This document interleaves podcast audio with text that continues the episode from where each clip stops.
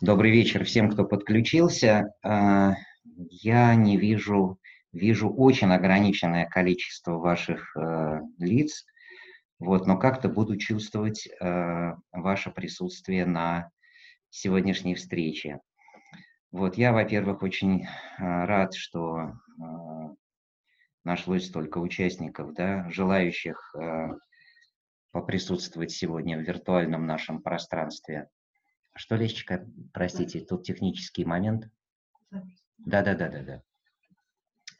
А, для меня это необычная, необычный опыт в, в этом виртуальном а, таком пространстве. А, обычно я рассказываю людям, которых я вижу, смотрю на их глаза, чувствую их реакции, и э, в зависимости от э, этих реакций тоже как-то э, они, эти реакции мне помогают, по крайней мере, сориентироваться, да, и ускоряться, замедляться, останавливаться на каких-то моментах, которые вдруг оказались непонятными или требующими какие-то еще пояснения. Ну что, а мы начинаем да, нашу сегодняшнюю встречу. Она у нас посвящена Древнему Египту. А, она посвящена теме справедливости как образ жизни. Хорошо. И на тему справедливости да, мы сегодня попробуем сфокусировать свое внимание и поговорить а, а, сейчас еще там а, какие расскажет, что, чего и как. Да, можно. А, ну все, мы, мы начинаем. Во-первых, я, давайте а, какое-то маленькое вступление, не просто так о Египте, да, время, в котором мы живем, понятно, что оно очень для всех непростое, очень непростое. И, наверное, выводы какие-то мы будем делать а, спустя время будем вспоминать это время, будем как-то его переосмыслять, что же это было. Вот я всем желаю э, выдержки, крепости духа э, и очень хорошего настроения, здоровья. В общем, как-то я надеюсь, что сегодняшняя наша встреча каким-то образом, ну, мне так хотелось бы, могла бы помочь а, в ответах на наши насущные вопросы. И сегодняшний Египет, о котором я буду рассказывать, он для меня живой.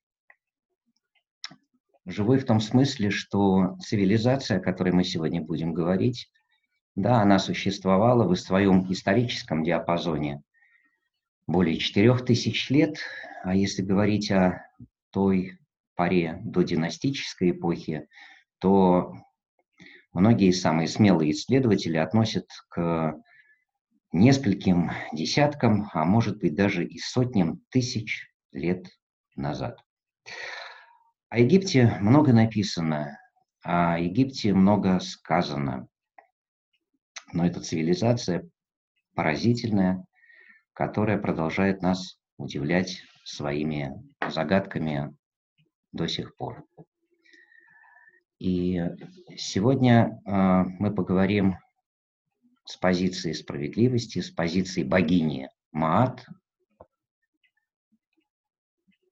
И э, ну, посмотрим в этом разрезе, да, что же такое справедливость была для египтян. На кого они ориентировались, а какие были а, точки а, или принципы, или правила, кодексы, что они называли этим словом справедливость. А, можно другой слайд нам показать. Собственно говоря, вот перед вами находится изображение богини Мат, дочери божества, а мне больше нравятся сущности, Ра, это наше солнце, и сегодня мы посмотрим, э, как египтяне смотрели на тему справедливости, да, на, на то, что такое справедливость, относительно их знаменитой максимы, фразы наверху, так и внизу. Не секрет, что египтяне строили свою цивилизацию именно по этому принципу. Поэтому все законы, все принципы, все существование, которое они видели на планете Земля, они соизмеряли с небесными законами, законами божественными, по которым они старались строить свою жизнь. Но давайте для того, чтобы мы э, подошли как-то вплотную к теме справедливости, к теме этой богини Мат, атрибутом которой является самое легкое страусиное перо, по этому именно изображению вы э, будете ее узнавать. Сегодня она будет встречаться в нашей презентации, а я подготовил очень много картинок, потому что Египет рассказывать без картинок, э, мне кажется, очень-очень сложно.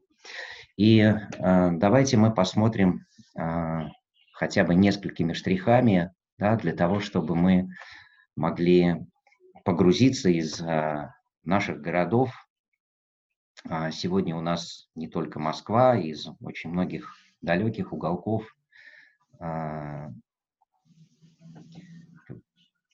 Воронеж, Новосибирск, Самара, Санкт-Петербург. В общем, э, я надеюсь, моя сестренка из Лондона, которая застряла там, включится. Ну и многие-многие, вот всем передаю большие-большие приветы. А, включимся немножко в Египет. Как я сказал, а, ну, давайте начнем, наверное, с самого слова Египет. А Египтус – это греческое произношение, а оно в свое время произошло от хут-ка-пта. Что я сказал? Я произнес ну, в современной интерпретации, э, транскрипции да, древнего египетского языка, это усадьба души бога Птаха. Вот таким невероятным образом это ху-ка-пта перешло в наш язык с названием Египет. Египет – это загадка, это тайна. И мы с вами до сих пор не разгадали э, тайны пирамид, хотя о пирамидах написаны пирамиды книг, но до сих пор мы не знаем, кто, когда, а самое главное, зачем строили эти сооружения. Мы не знаем, как удавалось на западном берегу Филах этим великолепным изваяниям, которых мы сегодня называем колоссы Мемнона, издавать звуки на восходе солнца. Северный или правый на вашей картинке колосс. При восходе солнца издавал звук принятого у нас музыкального ряда ноты фа когда первые лучи касались его лика.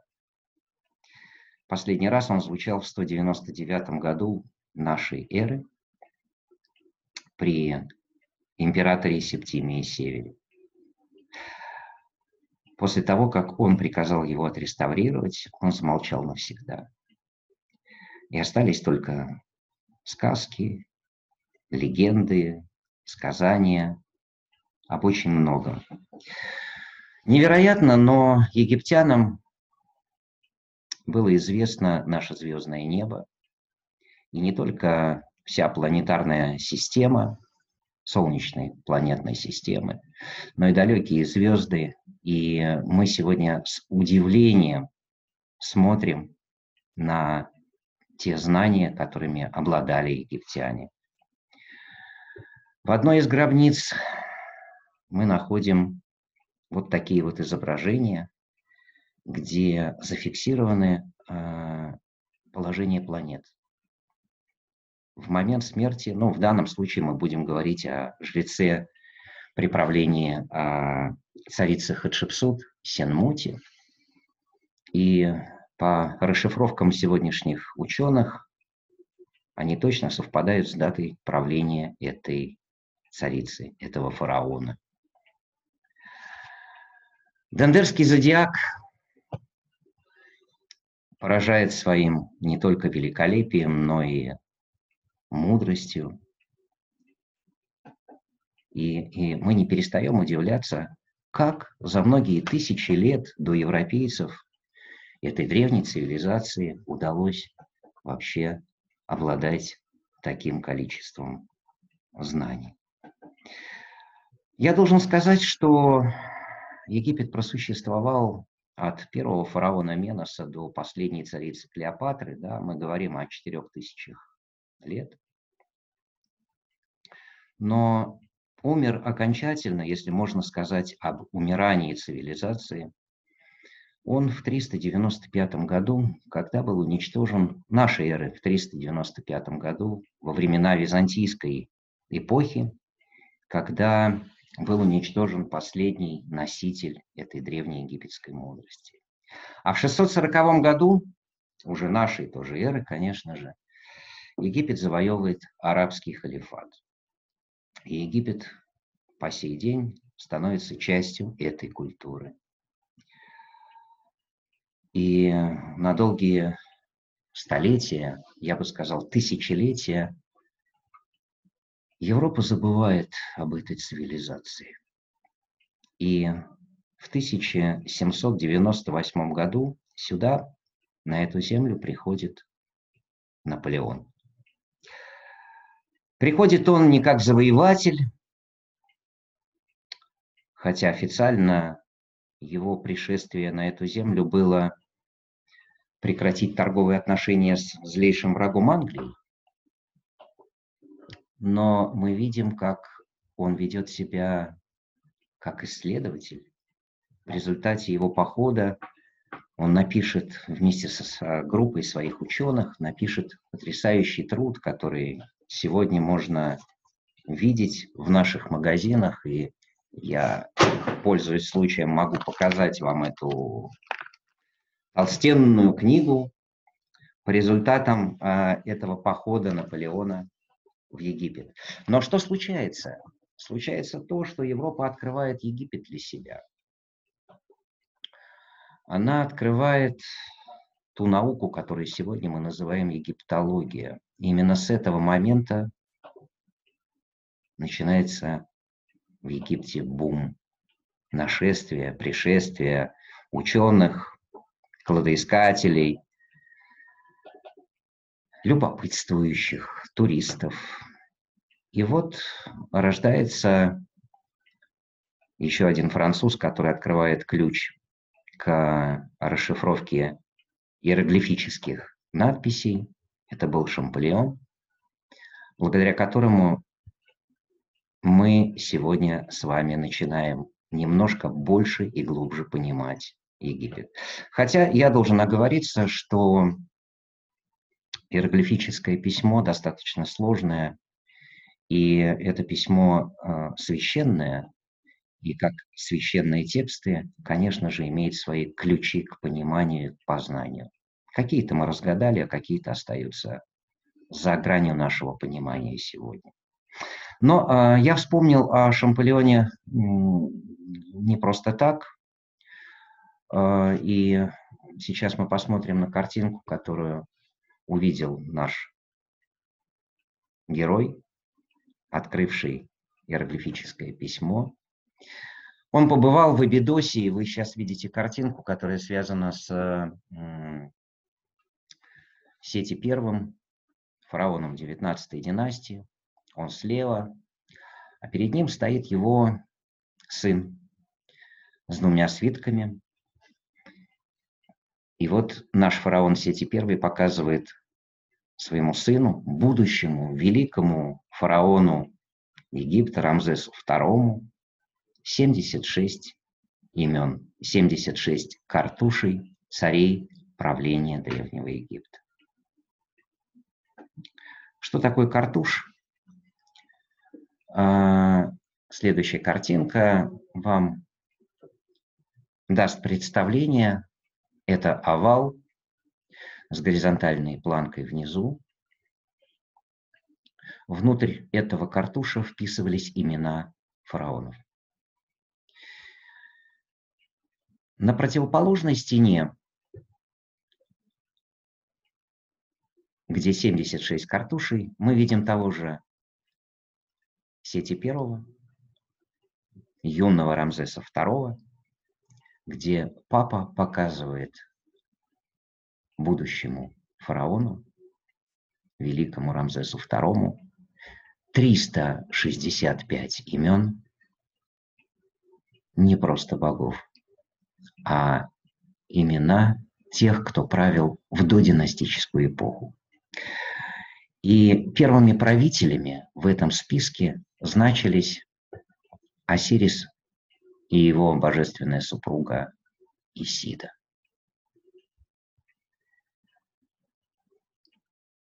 Египтяне считали, что это было самое счастливое и самое справедливое время, когда боги правили Египтом. И я рассказываю вам это для того, чтобы мы потихонечку погрузились в специфику уже исторического а, времени Египта, когда историческим фараоном, не божественным фараоном и мистическим фараоном, которых мы найдем в этом большом абидосском списке,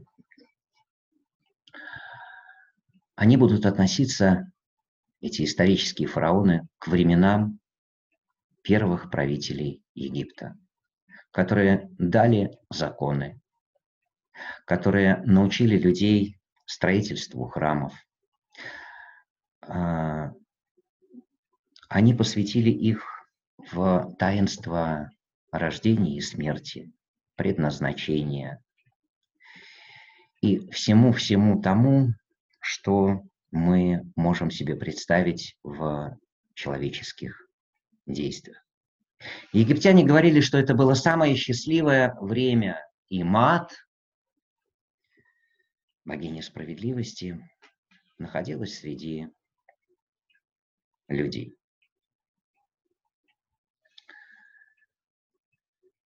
Потом, в исторические времена, фараоны будут играть роль мифологических героев, но неизменным останется то, что они, эти владыки Египта, будут стремиться за свою жизнь вернуть землю, вернуть отношения между людьми к этой самой справедливости, к этой самой мад.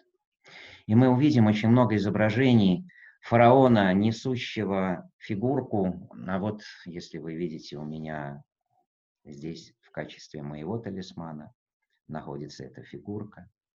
Когда фараон будет приходить в храм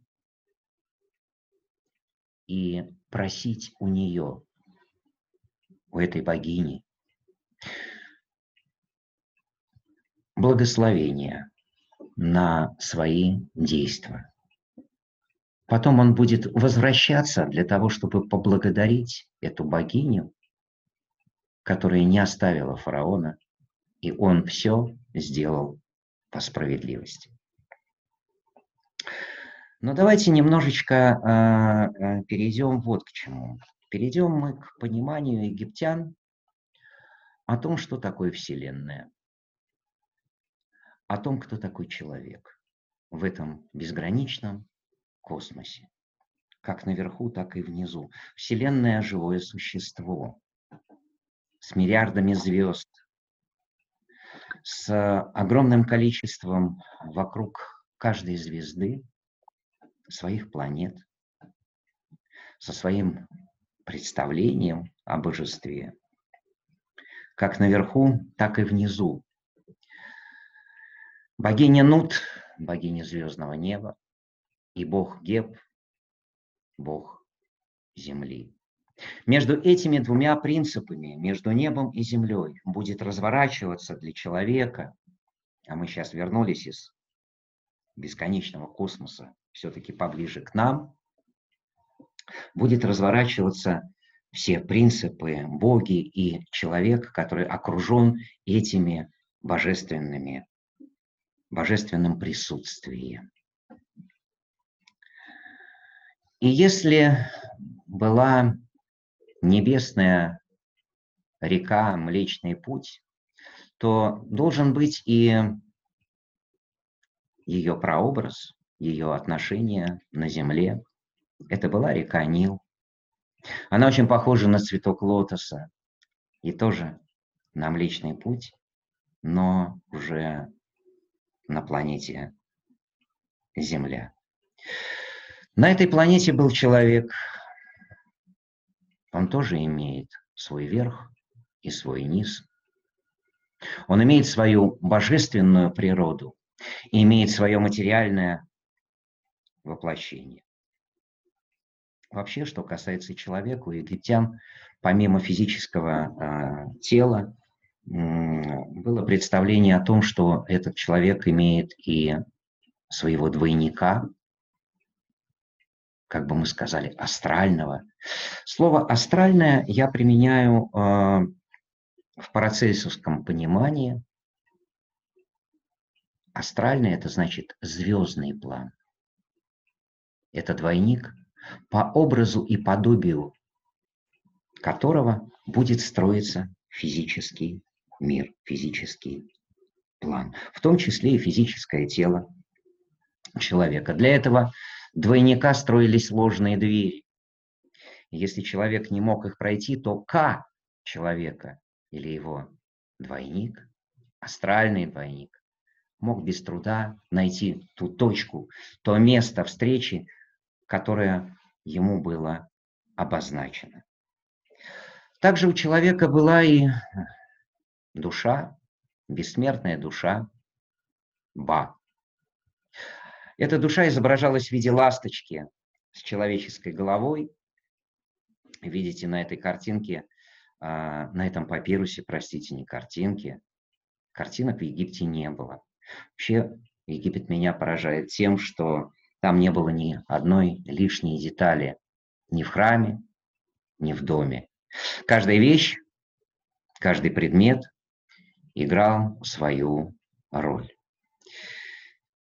Египет очень символичен, и в этом а, я нахожу очень много каких-то глубоких, проникновенных мыслей, которые посылает Египет, потому что невозможно облечь в слова, ну как, как можно объяснить, что такое вечность, например. Для египтян э, это был иероглиф Шен, вы увидите в в этой ласточке, да, в ее руках, лапах, руках. Небольшое изображение. Очень похоже, что картуш, не похоже, а это точно, а, произошел именно от этого символа. Но если вы а, повнимательней посмотрите, это круг с горизонтальной планкой. На что это похоже? и почему этот символ был выбран как символ вечности, вы все непременно догадаетесь, что это восходящее солнце над горизонтом.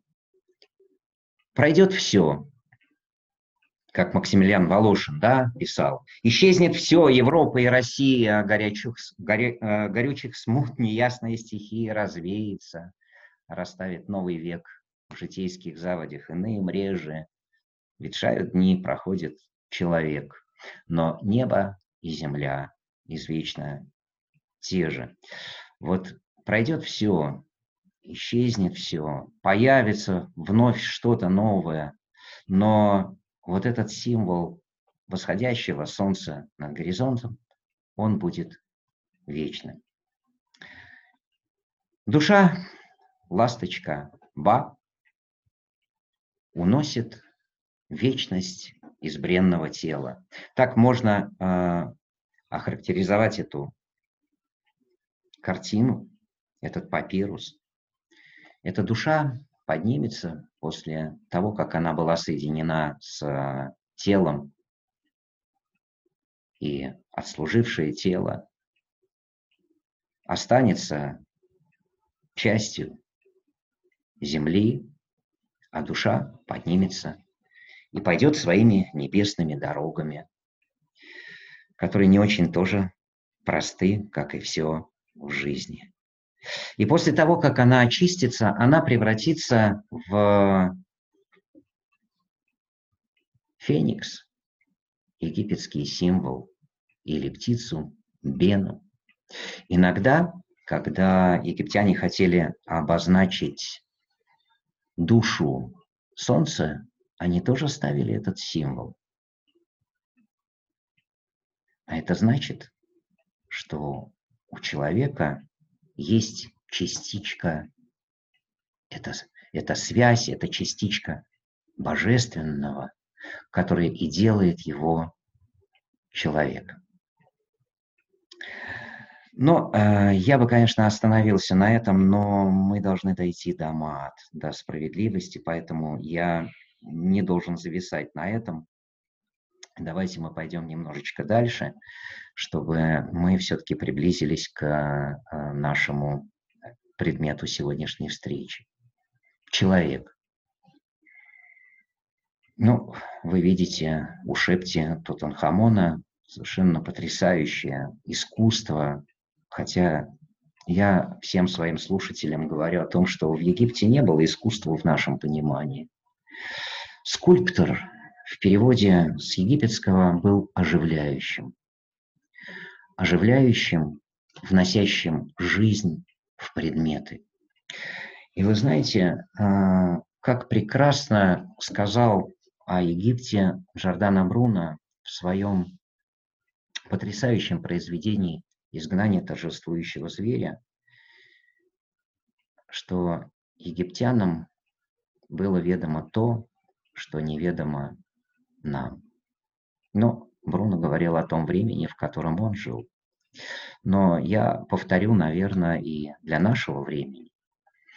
В каком-то смысле и Бруно завидовал Египту, потому что они создали лестницу, по которой боги спускались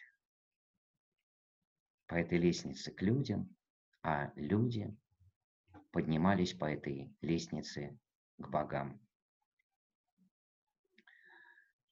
Поэтому человек жил в разлитом божественном мире, и в каждом из предметов, Богом сотворенных, он видел частичку и продолжение этого божественного. Равно как и внутри человека, конечно же, как я сказал, эта частичка в представлении египтян, да и не только египтян, присутствовала.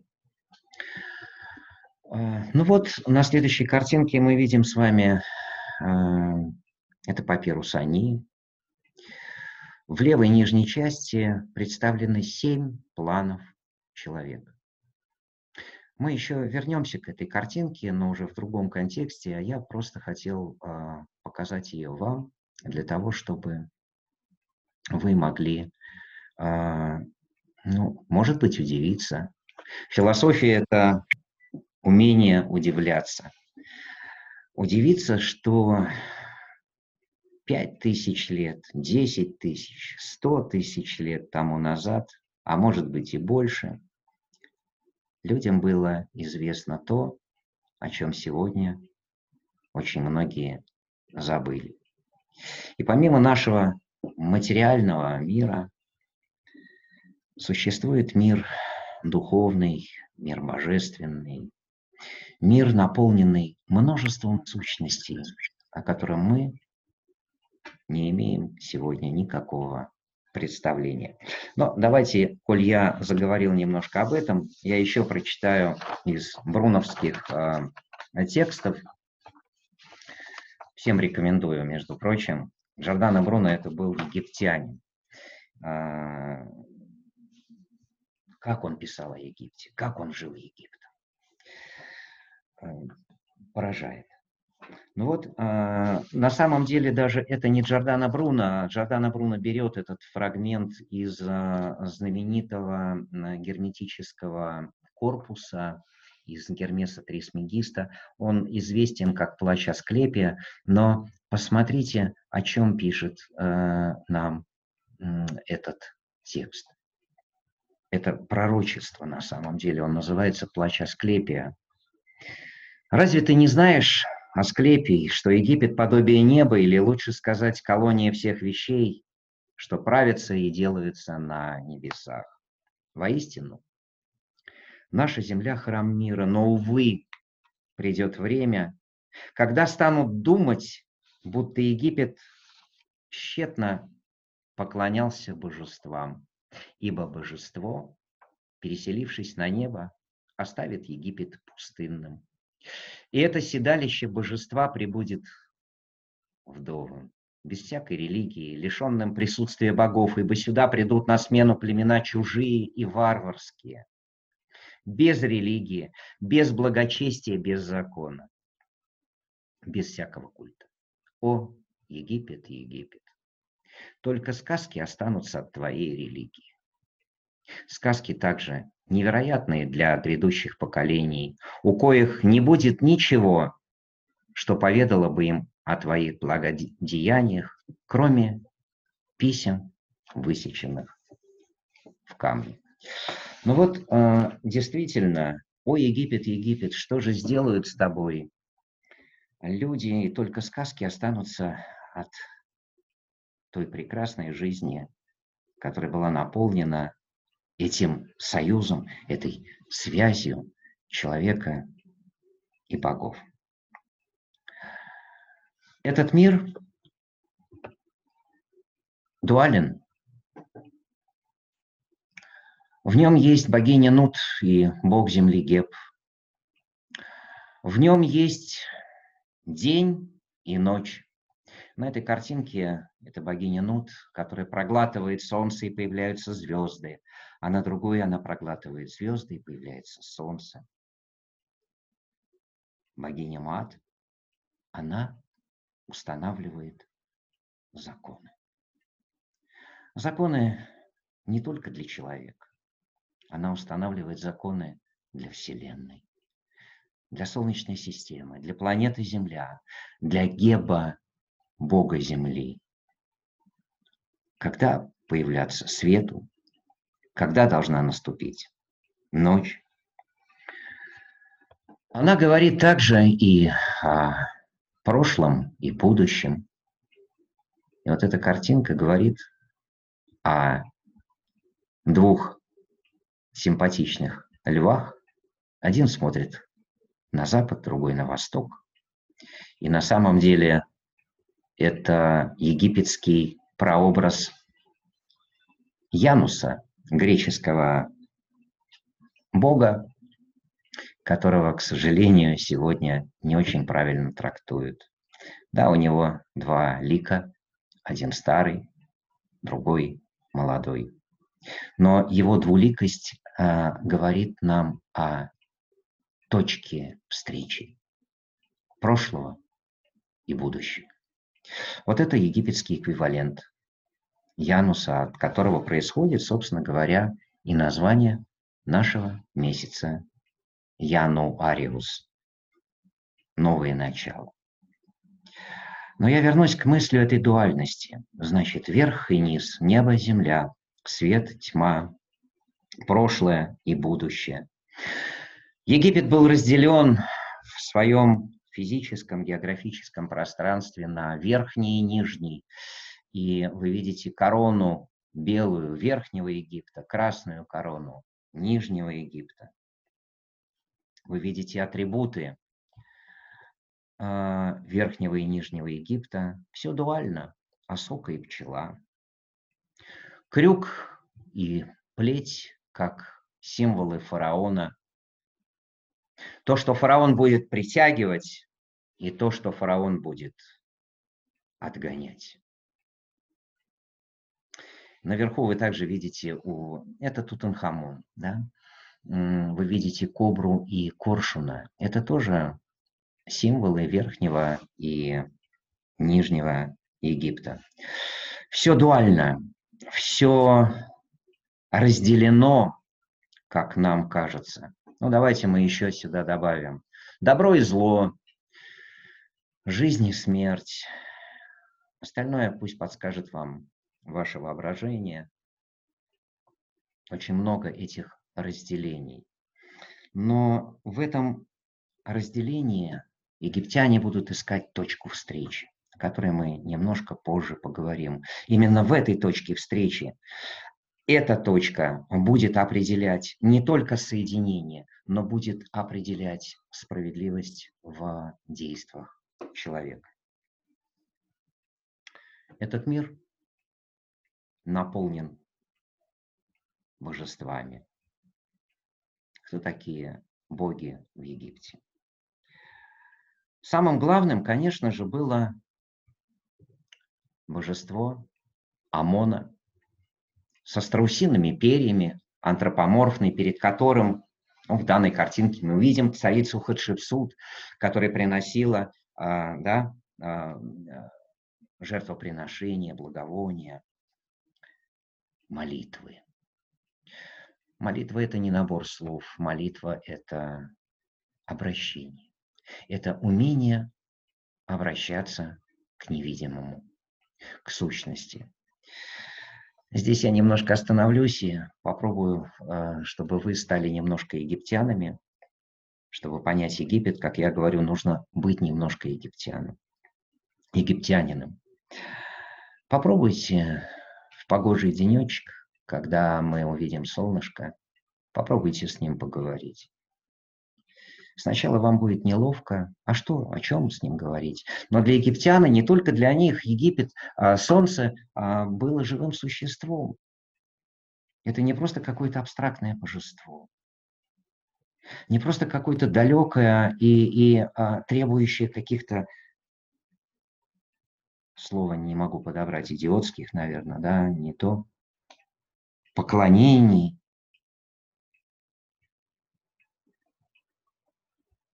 это связь, это, можно сказать, даже дружба с ним. У фараона был титул Саара, сын солнца. Египтяне устанавливали с этим светилом, хотя помимо физики, помимо диска физического, да, мы с вами будем говорить, конечно же, о душе солнца, об Амоне Ра, и вот с этим Амоном Ра фараон восстанавливал связь. Это было потрясающе, это было очень красиво. Наверное, в нашем воображении мы себе только можем представить, да, что ты выступаешь не просто как Андрей или Петя или Вася, Юра, Таня, а ты выступаешь от имени Солнца. Трудно себе это представить, я, я понимаю.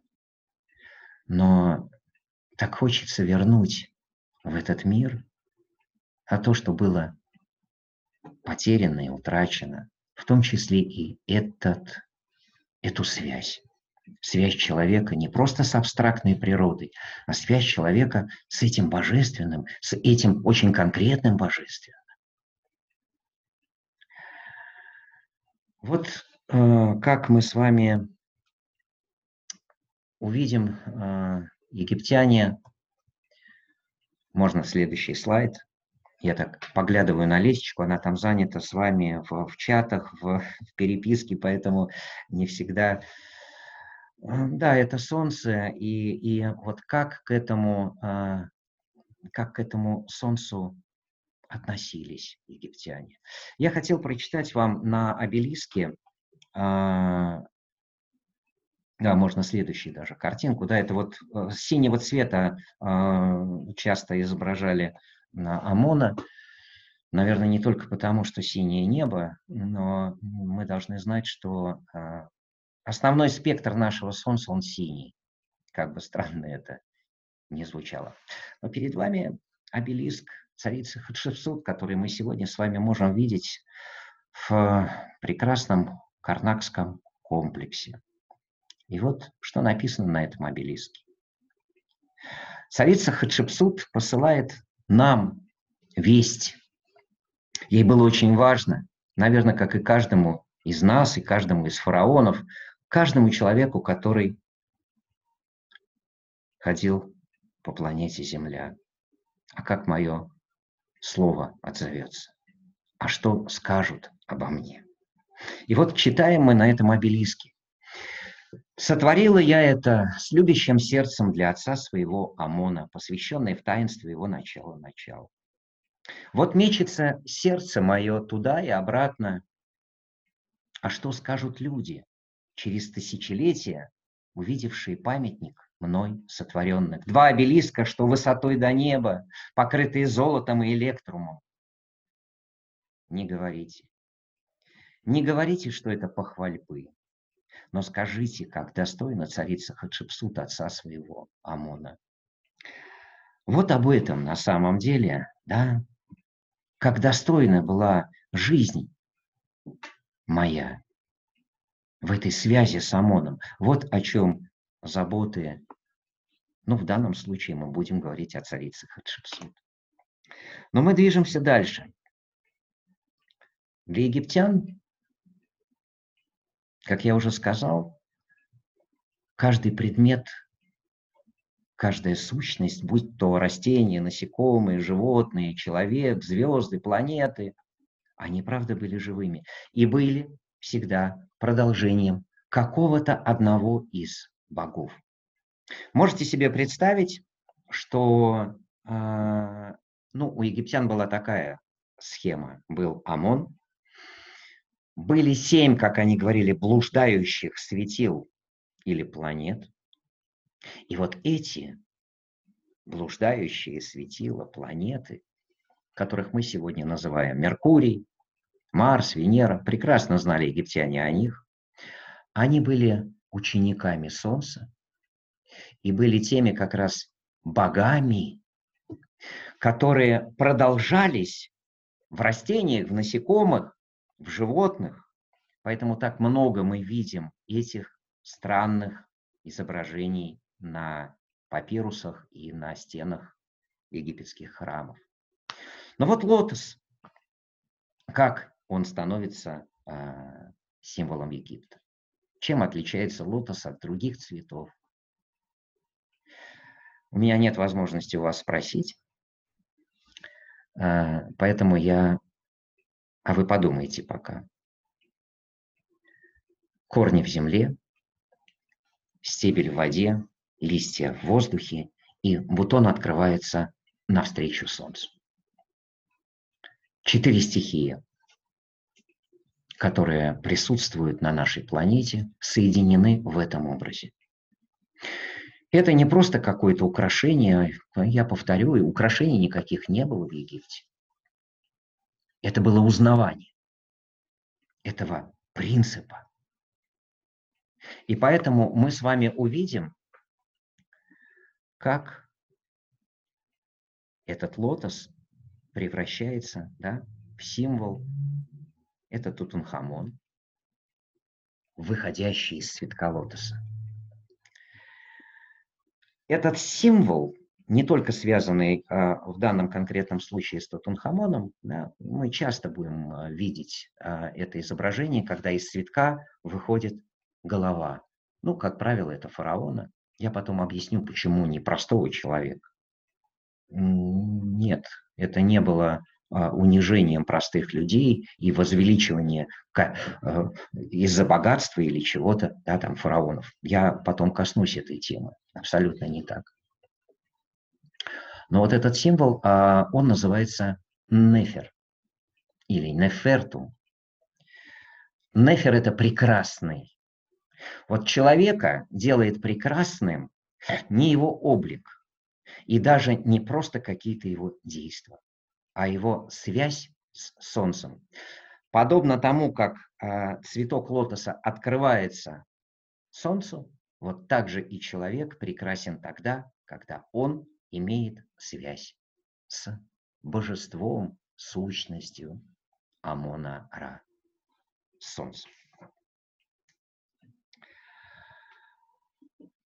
Ну, давайте пойдем дальше. А, да, этот э, символ мы видим э, и в архитектуре, да, открытые и закрытые капители. Следующая картинка – это скоробей, на примере которого я тоже хотел показать, что скоробей, он тоже выполняет да, какую-то, не просто какую-то роль, он является продолжением чего-то, какого-то божества. И вот так скоробей превращается в божество Хепри, молодое восходящее солнце.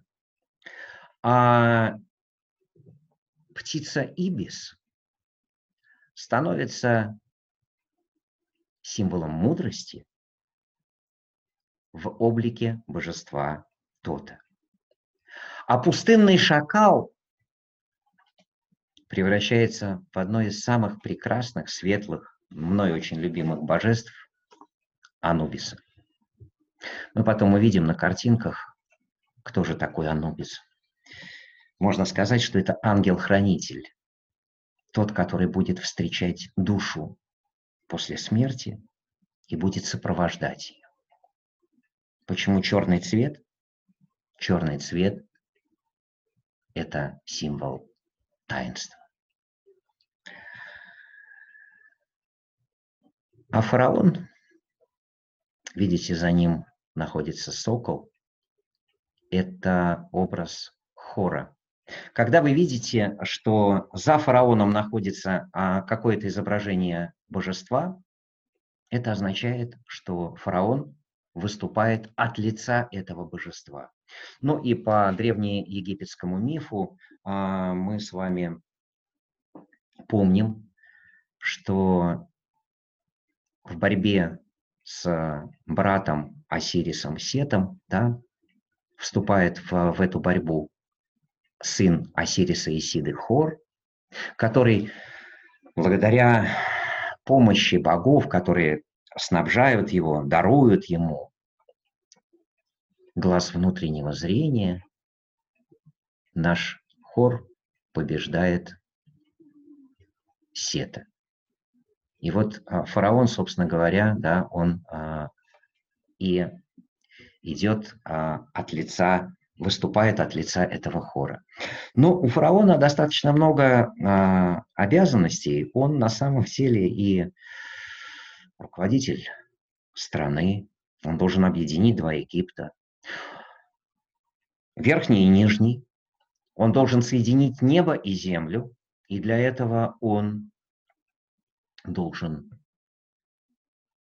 иметь связь с богами. Ну вот эту картиночку я вам показал, как это очень трогательно. В Абидосе мы ее можем найти, как Сети Первый да, стучится в дверь к Богу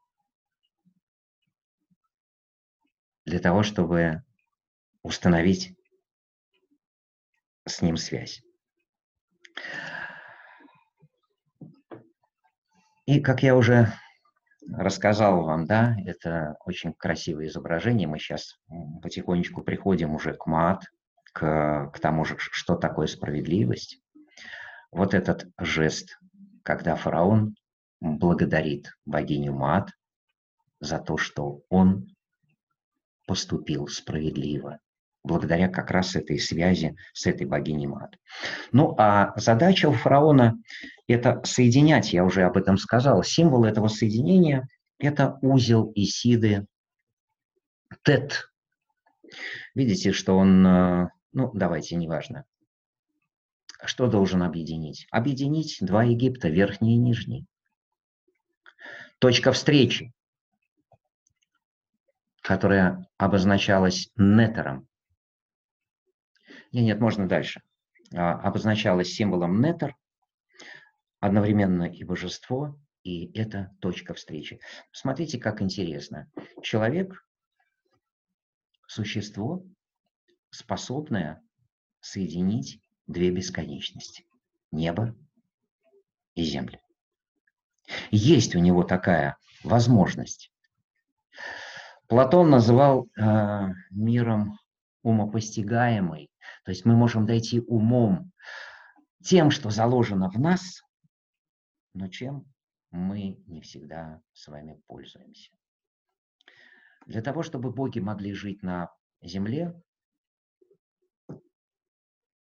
египтяне строили храмы, пирамиды, о которых мы уже говорили. Да?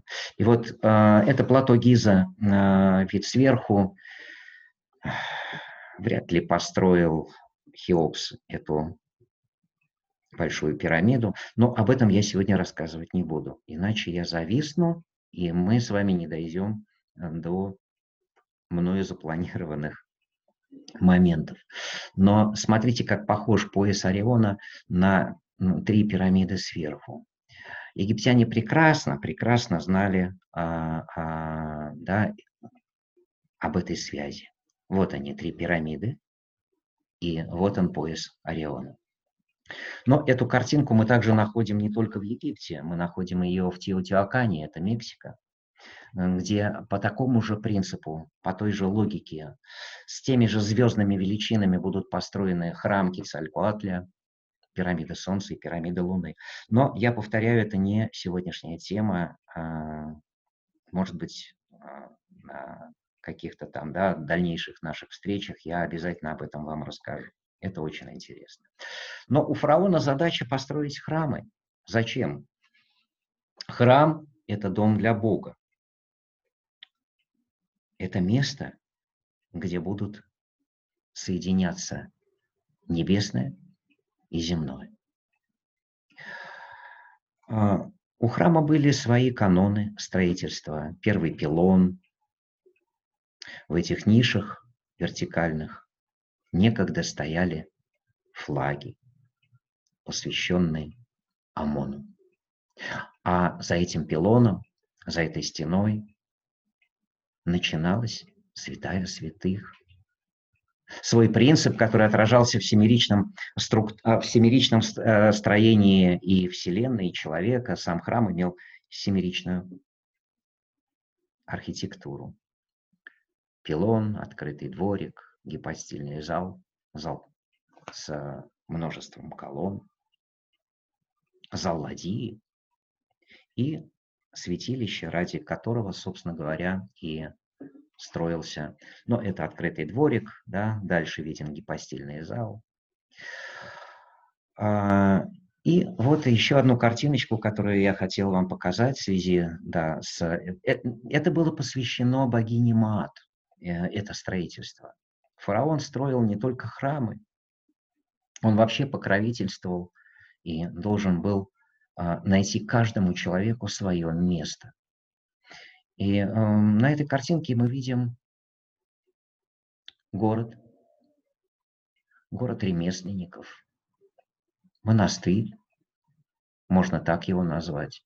Здесь жили работники, люди, мастера, которые создавали гробницы для фараонов. Это место было закрытым. Оно было изолировано от внешнего мира, поэтому его называют монастырем. И место, как ни странно, называлось, знаете как? Сетмат. Сетмат или место истины. Вот она, богиня Мат. С пером вы ее теперь узнаете. У них был храм. Это один из моих любимых храмов. А, все непременно, когда я приезжаю в Египет, я посещаю его. Он очень красивый. Почему это место для работников называлось Сетмат или место истины? Они должны были обладать такой чистотой, которая позволяла бы им не совершить ни одной ошибки в этом таинстве создания гробниц для фараонов. Это не были обычные захоронения. Каждая деталь имела свое значение, свою роль. Ошибки не должно было быть, ибо душа, которая покидала тело, должна была узнать дорогу, которая была начертана на стенах этих гробниц. Но я здесь ставлю три точки, потому что я боюсь опять зависнуть на этом. Я вернусь к, э, я вернусь к э, храмам, к построению храмам. Ну вот это еще одна картиночка, да, в, из этого места истины. Посмотрите внимательно. А, здесь вы видите 42 изображения богини Мат.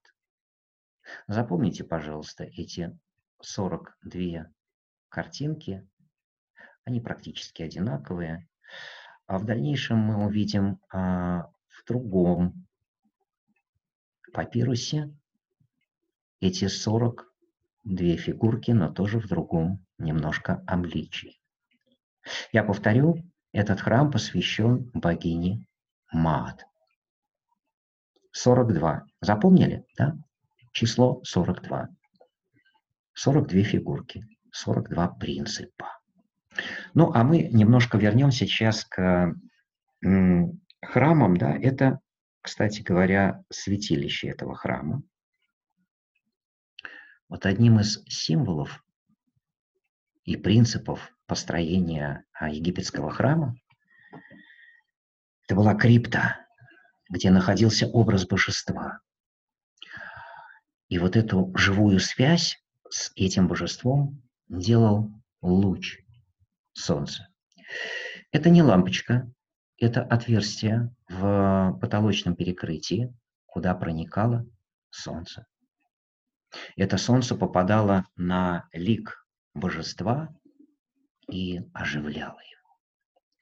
Этот же принцип мы видим да, и в других частях храма. Ну, в данном случае мы говорим о Бедосе. Посмотрите, как красиво да, использовали. Это не, это не украшательство, потому что свет попадал в разные а, время дня на разные а, части этого храма, тем самым оживляя его.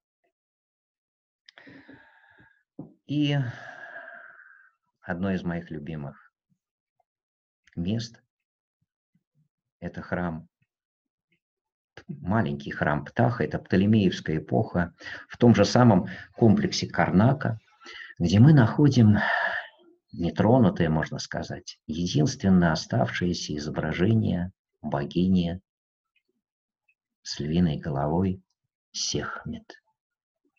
В каком-то смысле богиня Сехмет очень похожа на богиню Маат.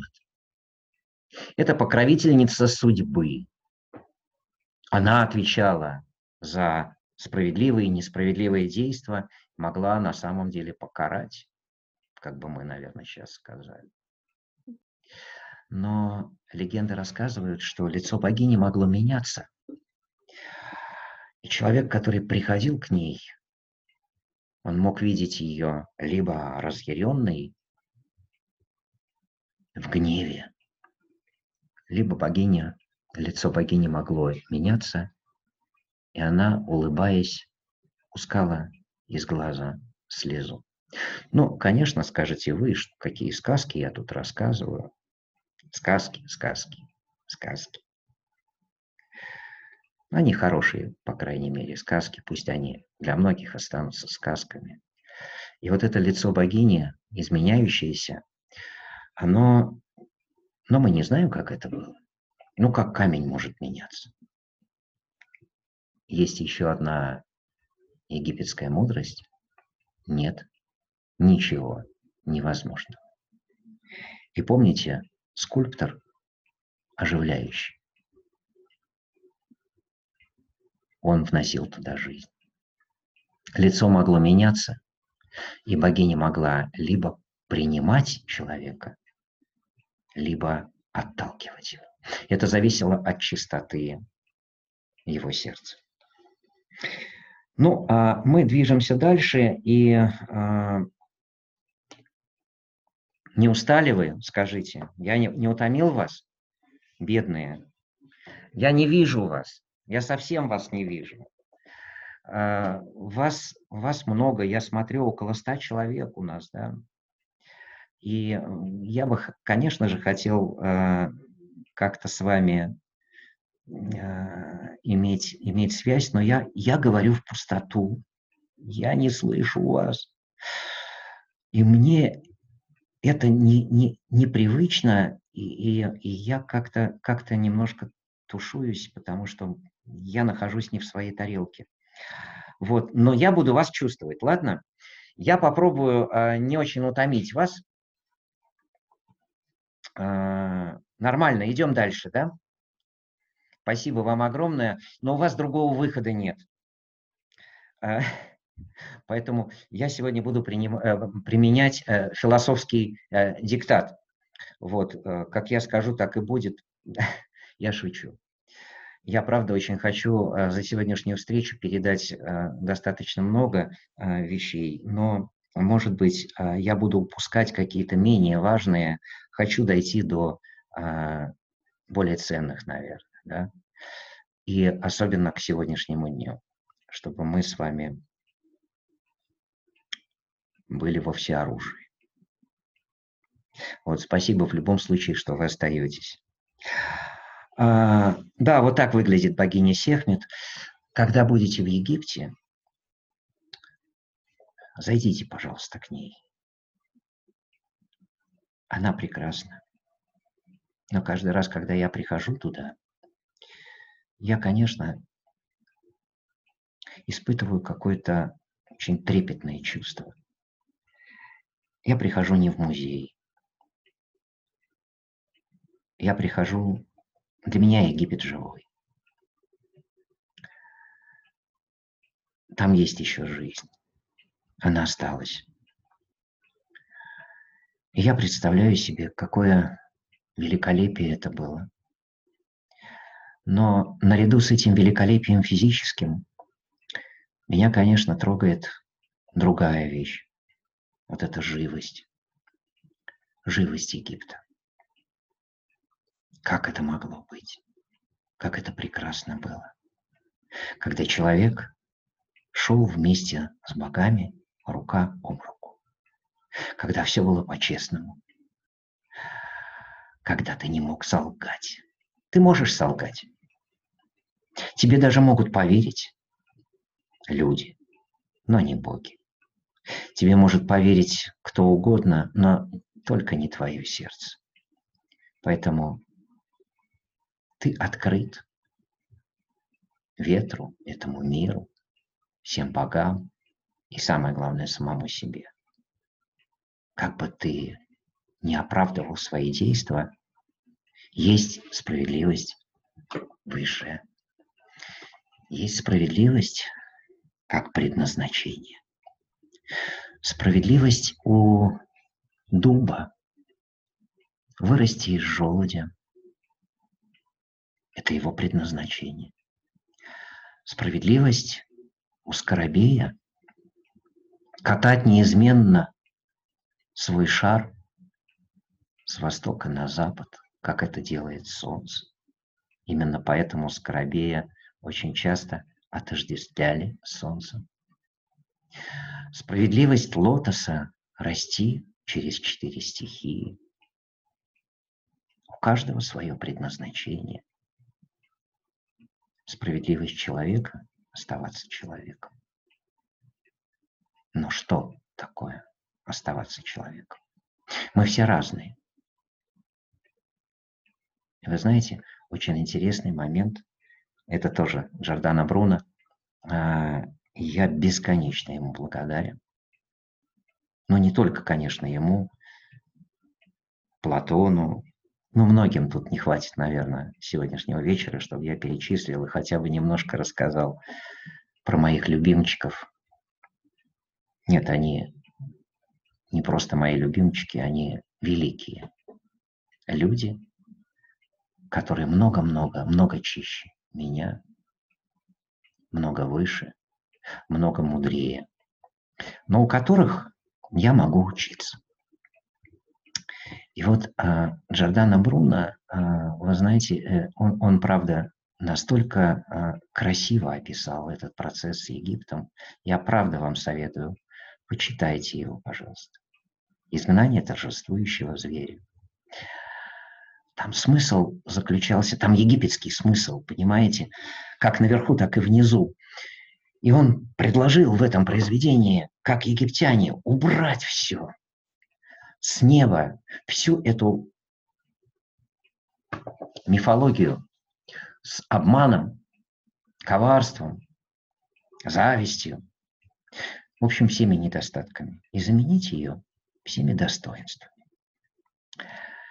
И вот как наверху, так и внизу.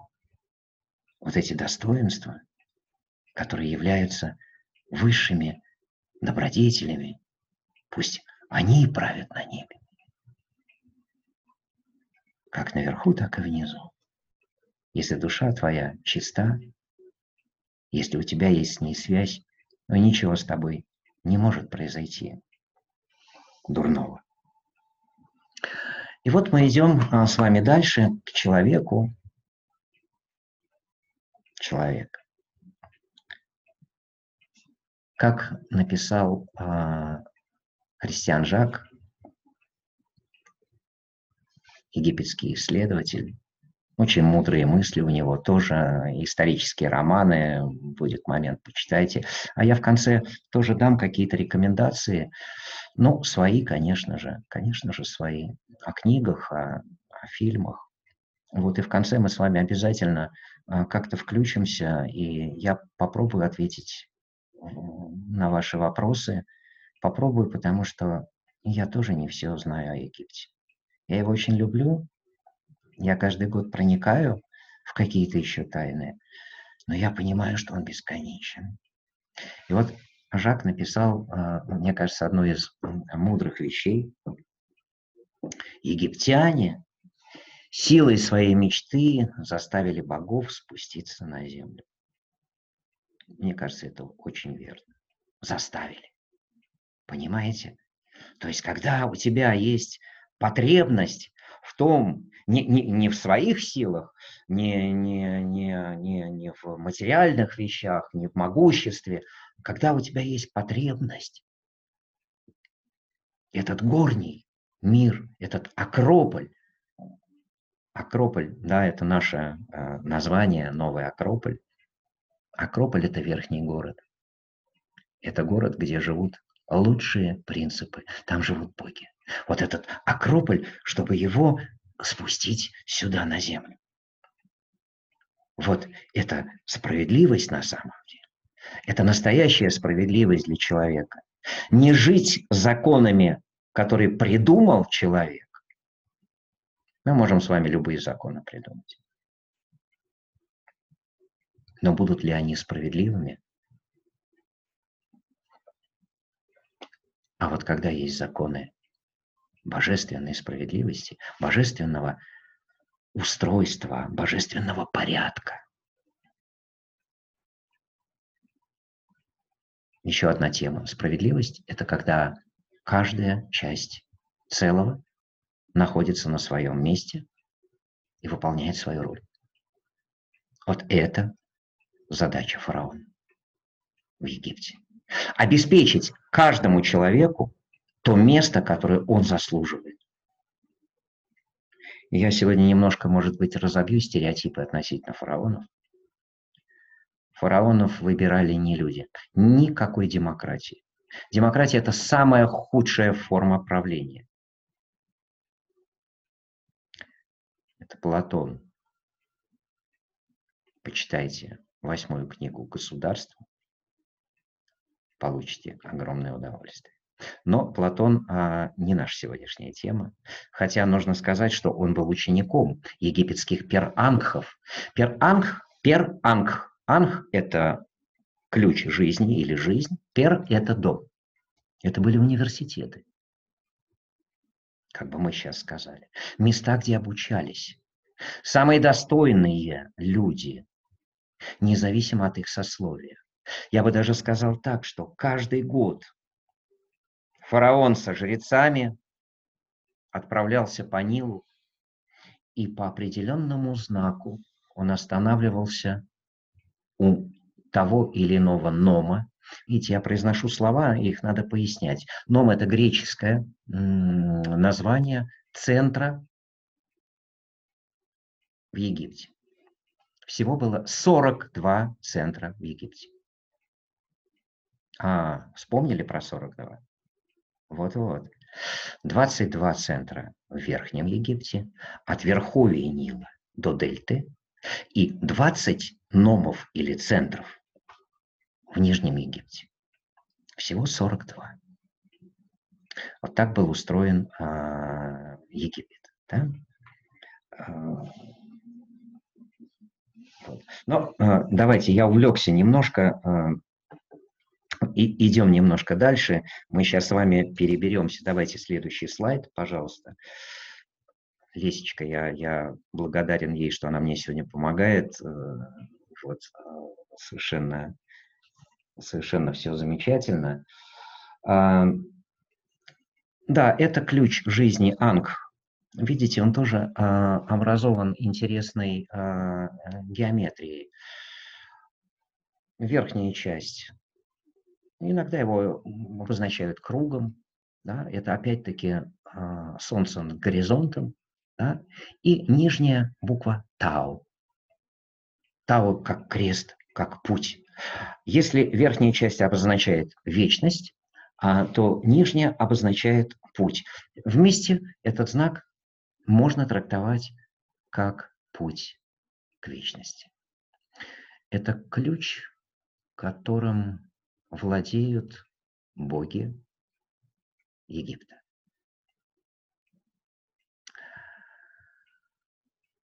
Это ключ, который они хотят передать людям. Но я не буду зависать на этом символе, мы пойдем немножко дальше. Я хочу перебраться на западный берег побыстрее, с тем, чтобы там рассказать вам о, о вещах, которые очень, мне кажется, важны и без которых сегодняшняя а, э, тема не может а, быть полноценной. Но это из первого пилона такой вид на Карнакский комплекс. Это это потрясающе. Конечно, когда ты находишься там, ты видишь, это история в камне. Вот, и маленький храм Птаха, он находится в этом комплексе. Правда, немножечко, ну, как я говорю, как зайдешь, так вот слева немножко наискосок. Но а, прекрасный, прекрасный комплекс, да, не будем на нем тоже останавливаться. Давайте пойдем дальше. А, я сказал а, о том, что а, в центре Египта был фараон, и он выбирался не людьми, а богами. Богами. Да, и я, я по-моему, не закончил мысль, что фараон с жрецами да, отплывал по Нилу каждый год, и по определенному знаку, а вот я на номах собственно говоря, да, кто такие номы, 42. И по определенному знаку жрецов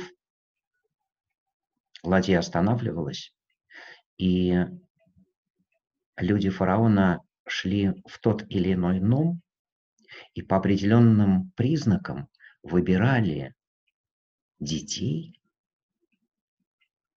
которые рождены с определенным потенциалом. Сегодня это выглядело бы достаточно странным. Да, эти дети отправлялись в эти пиранхи, в дома жизни, в университеты, обучались там долгое время, и потом они становились жрецами, военачальниками. В общем, в государстве было очень много должностей. И фараон должен был по этому закону мат, по этому закону справедливости каждому из людей найти свое место, выбрать свое предназначение. Это основная задача у фараона. В этом и заключалось служение богини Мат. Как наверху, так и внизу. Душа человека, его потенциал приходил на Землю, и он должен был этот потенциал воплотиться. Фараон, как гарант справедливости, должен был обеспечить условия для того, чтобы этот человек мог выполнить свое предназначение.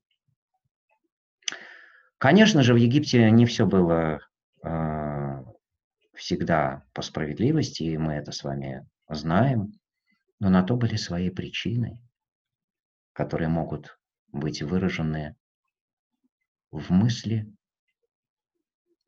о нарушении законов этой справедливости. Но об этом я расскажу немножко позже. А, мы отправляемся на западный берег. Видите, как интересно.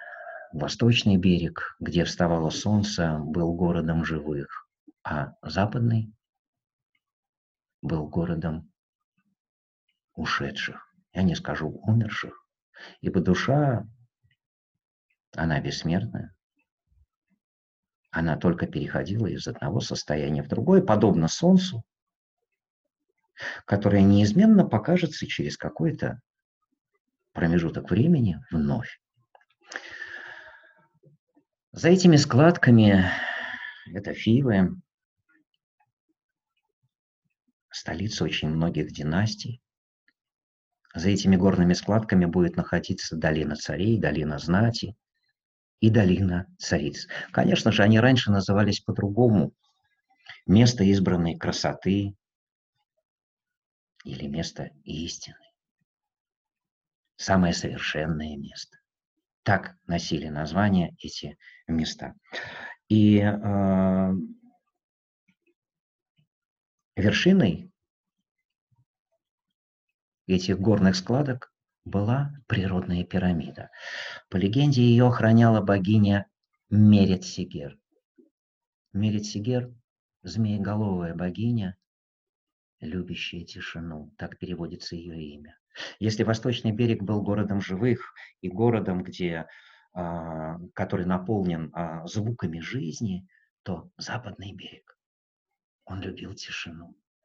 Ну, видите, как я вам говорил, если богиня находится за фараоном, а в данном случае мы видим а, фараона Аминхотепа II, значит, он как бы выступает от ее лица от лица богини, любящей тишину, Мерецигер. Она находится в Каирском музее, прекрасное изображение, но, к сожалению, немножко, видите, время не пощадило а, ее. И на западном берегу строились гробницы. Вот на переднем плане знаменитая гробница Тутанхамона, который искал Картер с Карнарвоном. Это отдельная история, потрясающе красивая, практически сто лет назад, да, была найдена, да, в 1922 году. Но шесть лет ее искали эти замечательные люди. Смерть для египтян не существовала.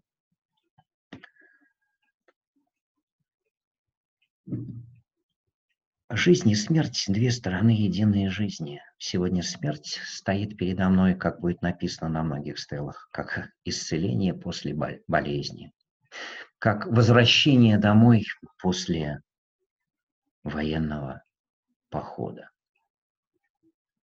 Это было естественным и нормальным продолжением жизни земной. Строились потрясающим образом а, гробницы.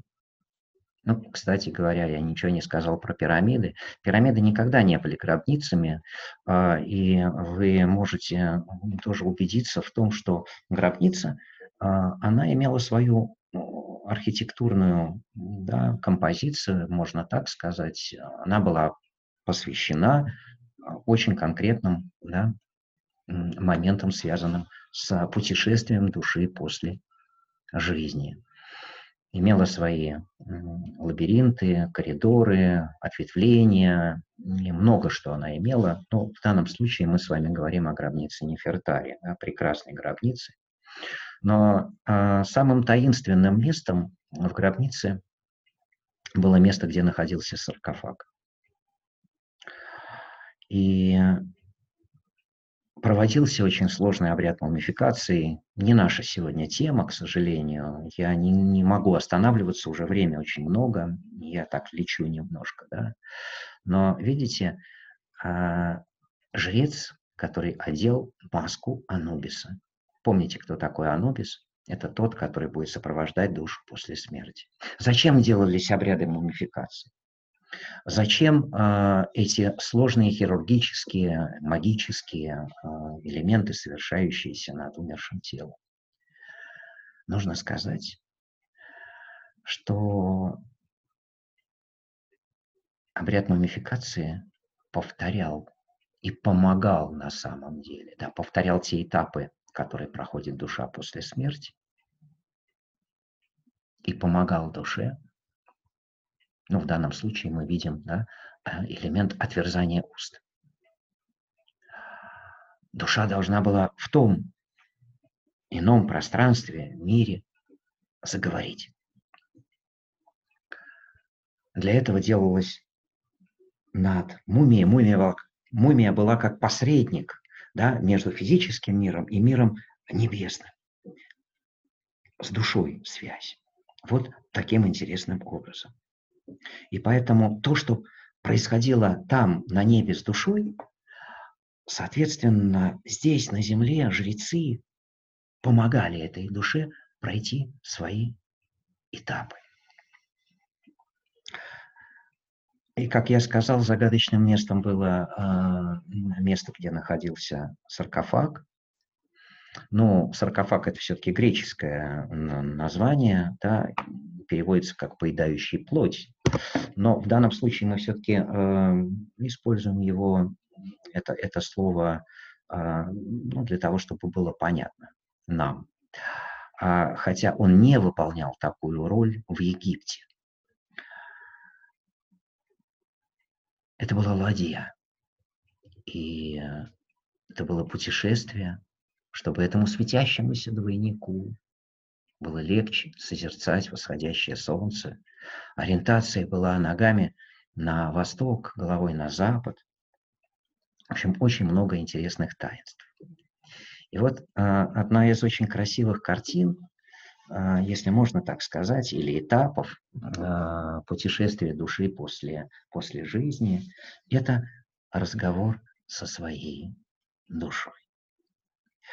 Вот она картиночка видите одинаковые лица. Человек в своем физическом обличии и душа с ликом человека, ласточка. Это очень трогательно. Вы когда-нибудь говорили со своей душой? Вот посмотрите, как египтяне это изображали. Вот этот жест, да, две руки, навстречу друг другу. Это такой жест и приветствия, и покровительства, разговор со своей душой. Кого-то, значит, со своей душой.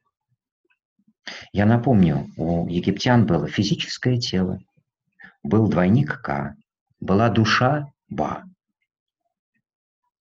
которая должна превратиться в аиста, птицу Бену, феникса после того, как она очистится. Потрясающе. И вот э, эта душа должна была пройти очень много испытаний. Змея-поп, который владеет временем. И нужно было победить время. А потом нужно было еще пройти через хранителей порогов, хранителей дверей. Это стражи, вот, они с кинжалами, и если ты не знаешь имя, не знаешь пароль, не знаешь слова, открывающее эти двери, то они не пропустят тебя. Поэтому отверзание уст как один из моментов, да, вы поняли, обряда мумификации. Назови свое имя. И душа должна была назвать его. Много врат нужно было пройти до того момента, чтобы прийти в зал истины. Это финал, это апогей, это вот та драма, которая на самом деле э, ожидала каждую душу. Посмотрите внимательно на эту картиночку. Видите, что осью весов является богиня Мат со страусиным пером. Значит, эта справедливость будет здесь играть очень важную роль. Она ось. Слева вы видите Анубиса, наверное, уже полюбившего вам, как и мне, который приводит душу умершего. А справа изображение Осириса и двух его супруг, Исиду и Нефтиду. Одна земная, другая небесная. Но давайте вернемся к левой части картиночки да, и внимательно на ней ее посмотрим. В чем, собственно говоря, здесь драма? Душа пришла к Осирису. Осирис – это тот, у кого одна нога. Это его титул, один из титулов его. Потому что он закончил движение с двумя ногами, которые идут по жизни, через жизнь и смерть, жизнь и смерть, жизнь и смерть он дошел до этой точки. Каждый из э, египтян понимал и знал, что такое состояние Осириса. Дойти до состояния Осириса – это значит прекратить это бесконечное перерождение души в теле. И вот э, драма заключается вот в чем, что Анубис приводит в зал двух истин душу умершего. На верхней части находится 42 изображения божества. Это 42, помните, нома. 22 в верхнем, 20 в нижнем. А не случайно же они, эти 42, не просто каких-то абстрактных божества, а божества, которым будут посвящены храмы в этих 42 номах. И египтяне будут строить свою жизнь вокруг этих храмов. Никаких хуторов, никаких деревень. Жить без Бога – это абсурд. Вся жизнь была сосредоточена вокруг этих номов. И вот я прочитаю вам кусочек, э, ну, в сокращенном, наверное, виде, конечно, как могла бы выглядеть да, а, речь пришедшего к Осирису. Приветствую тебя, о великий Бог, владыка истины и справедливости. Пришел я к тебе, дозволь созерцать мне красоту твою и сорока двух благородных, которые окружают тебя в чертоге истины принес я в сердце своем чистоту, ибо изгнал я из него всю ложь. Дальше шел момент исповеди отрицания. Я не совершал несправедливых дел. Я не убивал людей и убивать не велел. Я не был причиной бед людей, братьев моих. Я не отнимал молока от уст младенца. Я не потушил огня, что гореть был назначен. Велению Божьему я не мешал. 42 а, на самом деле пункта по 42 принципам, 42 божествам. Он перед ними давал отчет в прожитой жизни. После исповеди умерший клал на одну чашу весов свое сердце. А на второй, обратите внимание, находится перо богини Мат. Вот она драма в чем. Давайте еще немножко расскажу. Значит, справа мы видим божество мудрости Тота. Видите, у него табличка где он все фиксирует. Каждый твой шаг будет записан где-то, кем-то. О ком еще рассказать? Вот это страшное, а, не очень приятной наружности а, существо, которое смотрит на то-то, да, оно на самом деле ждет показания весов. А что произойдет? Вот сердце. Сердце – это сосуд, в который каждый человек вкладывает все божественное, тленное, добродетельное, порочное, весь свой опыт, все свои переживания. А справа перо богини Мат. Твое истинное предназначение, как ты должен был прожить. И вот она, драма заключается в том, что на чаше весов находятся твои действия и твой закон, как ты должен был прожить. И если чаша с сердцем идет вниз, то вот это вот не очень симпатичное животное, амид, ну, по-разному ее называют, она проглатывает твое сердце. Но не переживайте.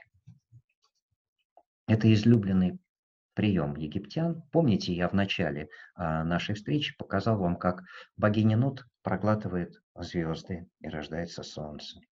Как она проглатывает солнце и рождаются звезды. Это момент трансформации. Проглоченная душа символическом значении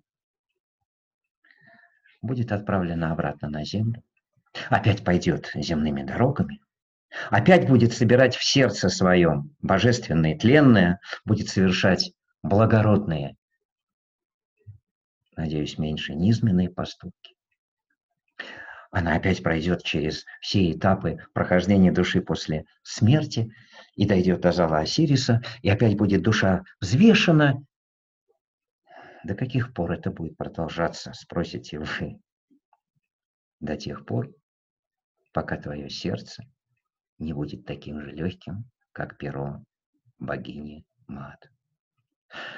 Это значит, ты выполнил то предназначение, которое заложено в тебе. Ты понял. Ну, а, вот такой, наверное, а, вот оно, да. Если вы меня спросите, а что для человека, собственно говоря, самое важное в, в его понимании Египта, я бы сказал вот этот символ. Это сердце. Сердце – это не физический орган.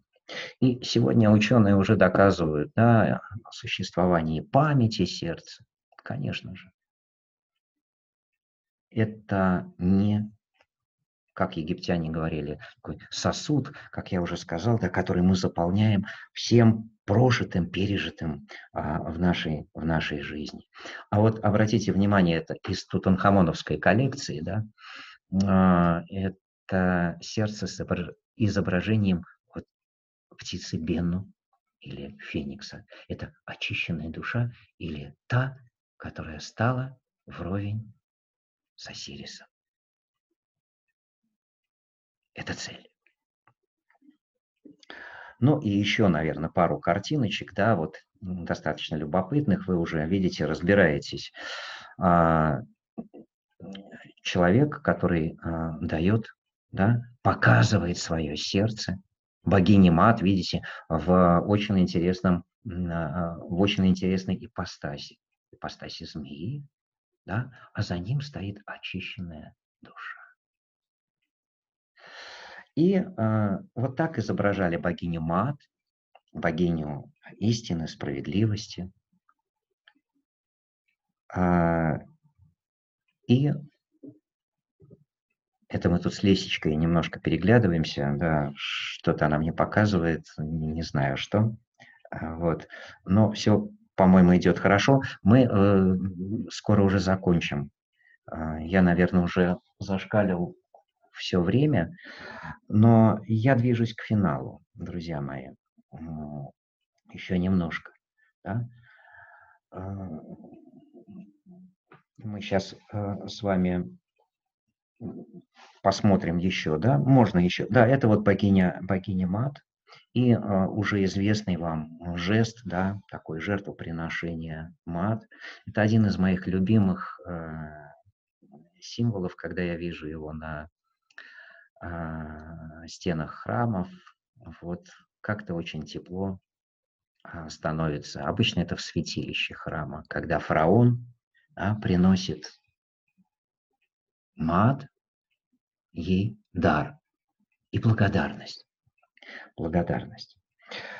А, ну, я много мог бы рассказывать вам о, о чудесных вещах из жизни фараона. Не будет у меня сегодня много времени а, остановиться на том, что фараон на самом деле это человек, который выбирался не людьми, а богами. Он был лучший в стране. Лучший. Она, супруга его, должна была быть лучшей из всех. Это лучшая пара, которая должна была справедливо править. Править я бы не завидовал бы да, этой участи, это не править, это восстанавливать справедливость. И самым справедливым, конечно, должен был быть фараон. Фараон как гарант мудрости, как гарант справедливости. Он лучший? По каким критериям, спросите вы? По критериям, я бы сказал, пробужденности его сознания его души. И вот отвечая, может быть, на вопрос, почему такие сложные обряды для фараонов, а для простых людей, где же эти простые люди, я скажу такую вещь. Никто не принижал простых людей. Но у простых людей была своя задача, свои шаги, которые они должны были сделать в этом конкретном воплощении. А вот фараон он был очень близок к этому переходу состояния Осириса. И поэтому в этом тонком переходе ему нужна была особая помощь. Помощь жрецов в обрядах мумификации и многого-многого-многого того, о чем я сегодня не успел вам рассказать. А, мы сейчас перелистнем некоторые картиночки. А, я хотел, чтобы вы просто посмотрели. Это Рамзес II, да, фараоны. Это великолепные а, люди, но, наверное, не все. Остановимся на некоторых. Я, я расскажу, что Конечно же, были в Египте революции. Конечно же, была несправедливость. Но я хотел вам передать а, сегодняшней встречей сам принцип, а, по которому, принципы, по, которому, а, по которым строилась жизнь. Так должно быть такое должествование. А как получалось? Получалось по-разному. Случались революции. Случалось время, когда боги покидали Египет но скорее это было исключение, чем правило. Вот это, это совершенно мудрые люди. Ну, давайте что-нибудь э, э, из изречений. Ну, вот из моих любимых, давайте на память что-то вспомню. Э, их обучали в пиранхах, помните, да? Университеты, пиранхи. Фараоны проходили обучение там. Они не могли стать фараонами, если они не лучшие в стране. Вот, кстати говоря, а, картинка у нас с Рамзесом II. А кто был после Рамзеса II фараон? Это такой вопрос, я его задаю вам, а, понимаю, может быть, кто-то ответит правильно. Не его родной сын. Никаких любимых сыночков и дочечек, никакого наследства, никаких дворцов, чего там еще, привилегий.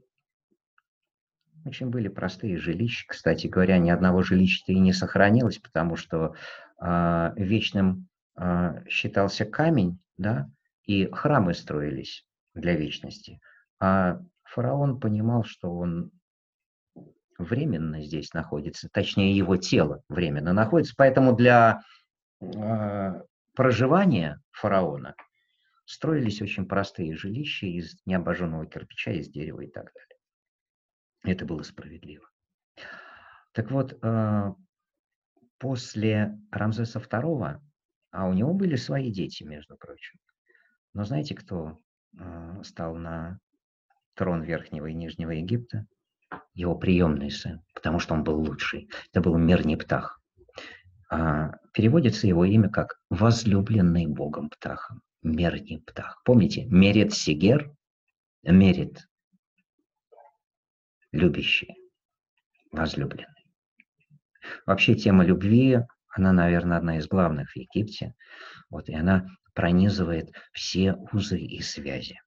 Фараона и его окружение. Фараон покровительствовал э, а, 60 профессиям, между прочим, и должен был сам обладать лучшими способностями в этих профессиях. Это к вопросу, как эта лучшесть проявлялась. Но и не только в физике, да, он во главе армии, он во главе экономики, он, он во главе всего, да, покровительствует всем профессиям и понимает в них толк. И врачи, и, и жрецы, и учителя, и, и архитекторы. Кстати, тоже один из моментов. Э, верховные жрецы, ну, давайте возьмем какого-нибудь э, из известных, да, Имхотеп, например. Вот. Он врач, он архитектор, он владеет всеми профессиями также. Вот это о целостности воспитания, потому что ты понимаешь ключи к познанию, которые открывают тебе э, двери к многим профессиям. А это не узкоспециализированные люди. Они проникали в законы природы.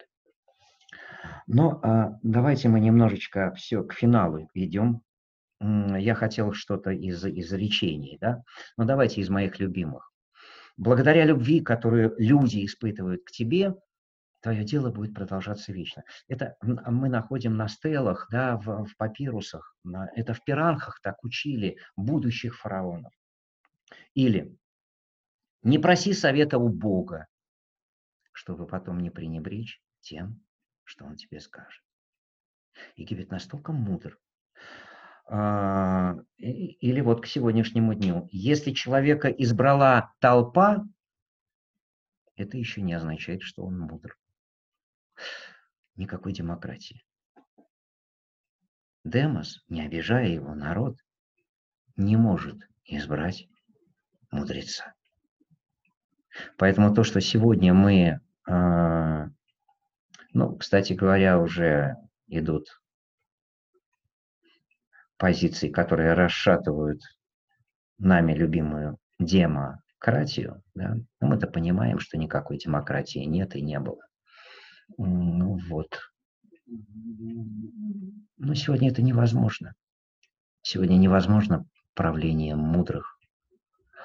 Не потому, что их кто-то не допустит до власти. Потому что сам народ, наверное, я буду осторожен, поэтому говорю, наверное, их и не допустит. Потому что иначе должна бы поменяться их жизнь. А они этого не хотят.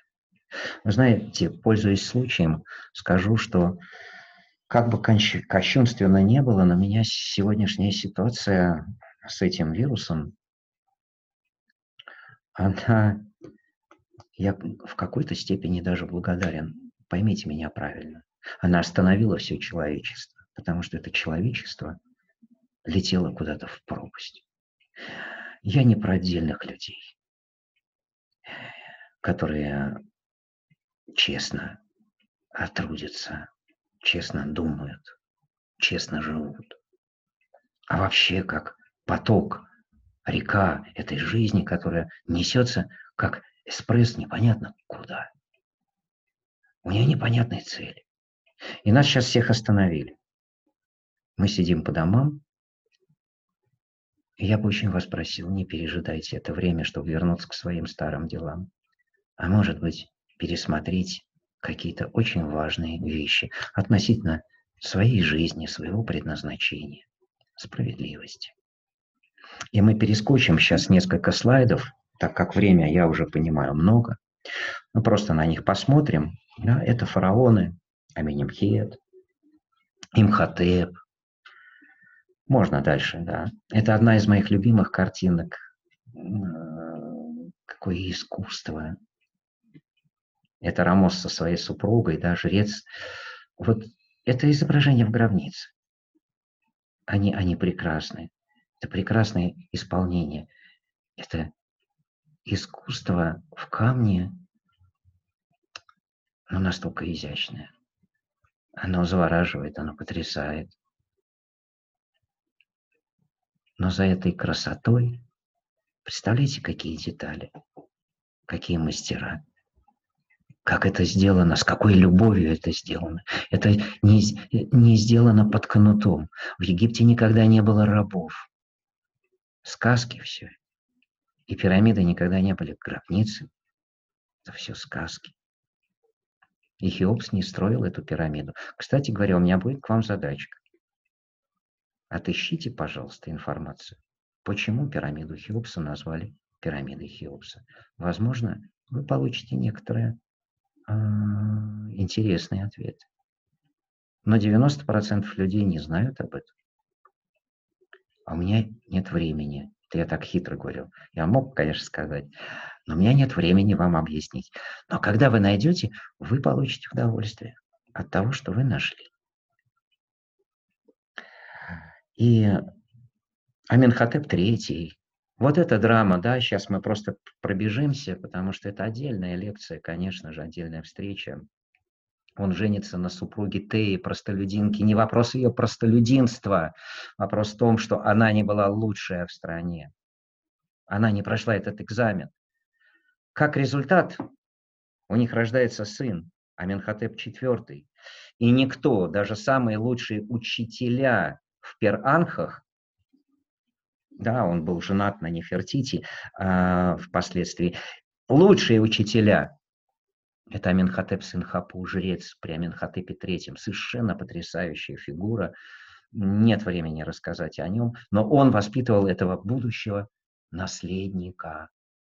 Назвали его Аменхотеп IV, а вот когда мальчик вырос и женился на Нефертити, имя которой прекрасное пришла, он поменял всю религию, он выгнал всех богов, он поставил материального бога, Атона. Атон – это не божество, это просто физический диск. Эта революция длилась 17 лет. Боги покинули Египет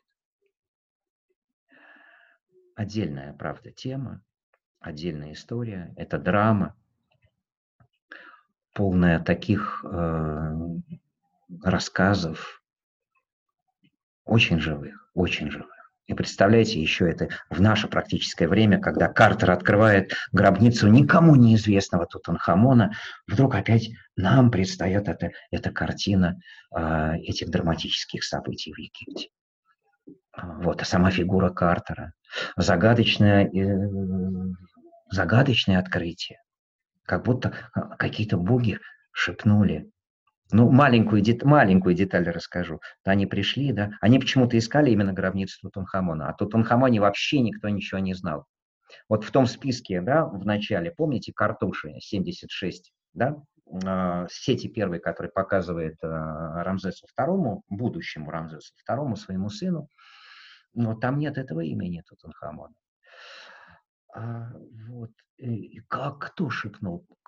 Откуда они искали именно эту гробницу? Первый момент, они пришли в долину царей, и первое э, место, где они начали копать, они через шесть лет вернутся и найдут, по иронии судьбы. Но они натолкнулись там на фундамент э, этих самых э, строителей, э, жилища строителей, поэтому оставили его, пошли. Неважно. Это потрясающая, драматическая история. Если будет интересно, я ну, много чего могу рассказать еще, да, в том числе это, ну, просто это отдельная страничка. А Лесю я бы сейчас попросил остановиться на после маски Тутанхамона, лезь золотой маски, мы эту всю историю пройдем. А, да, юный Тутанхамон, да, после вот этой маски, я в финале, да, да, можно даже ее показать, эту картиночку, после масочки, да. Нет, нет, еще дальше. Дальше, дальше, дальше. Там будет еще, да. Еще, еще, еще, еще. Вот, вот здесь, пожалуйста. Я хотел закончить нашу сегодняшнюю встречу а, вот этим потрясающим а, изображением. Это Камомба, храм в Камомба. Камомба – это уже арабское название. А, это уникальный храм, посвященный двум богам – Хору и Сету. Там два алтаря. Но я не об этом храме. Э, с задней стороны этого храма есть вот это потрясающее изображение. Оно связано с э, героиней нашего сегодняшнего вечера, богиней Мат. А, и я прокомментирую, что здесь изображено. Обратите внимание, внизу, да, ниша. Слева и справа два уха, два глаза. Всем видно, наверное, да? А, ну, мы сейчас можем покрупнее немножко, да?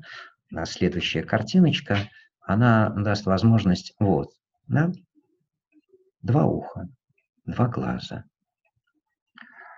И следующую картиночку. А что наверху? А наверху богиня Мат – но она в необычной ипостаси здесь находится. Она в ипостаси покровительницы ветров. Это один из э, любимых приемов, когда богиня э, или божество да, совмещается с некоторыми э, другими божествами и выполняет уже такую как бы роль синтеза некого. Вот в данном случае богиня Маат еще в образе а, а, бога вечности Хеха, да, э, он так изображался, да, сидя на колене одном, да, а, в руках у него пальмовые ветви, а вот здесь она в ипостаси покровительницы ветров. И обратите внимание, кто же ее подданные? Лев, телец, орел. И четвертый был сбит,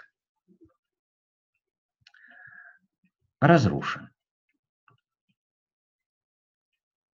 А четвертый – это была мудрая змея. Как интересно. Где-то что-то это вам напоминает? Ну, кроме змеи. Конечно. Лев, телец, орел. Как интересно, они перекочевали совершенно в, в, в другую культуру. Да? Но вместо змеи а, мы будем видеть человека, ангела в христианстве. Но я хотел вот о чем а, рассказать. Вот теперь представьте себе, что вы приходите к этому месту, около этой ниши, где была изображена богиня Исида. Вы какому-то небу, какому-то внутреннему себе можете сказать то, что есть внутри вашего сердца. И вас кто-то услышит. И вас кто-то увидит. И если ваша мольба, молитва, молитва – это связь с невидимым, это не вопрос заученности слов. Молитва может быть без слов и без просьб.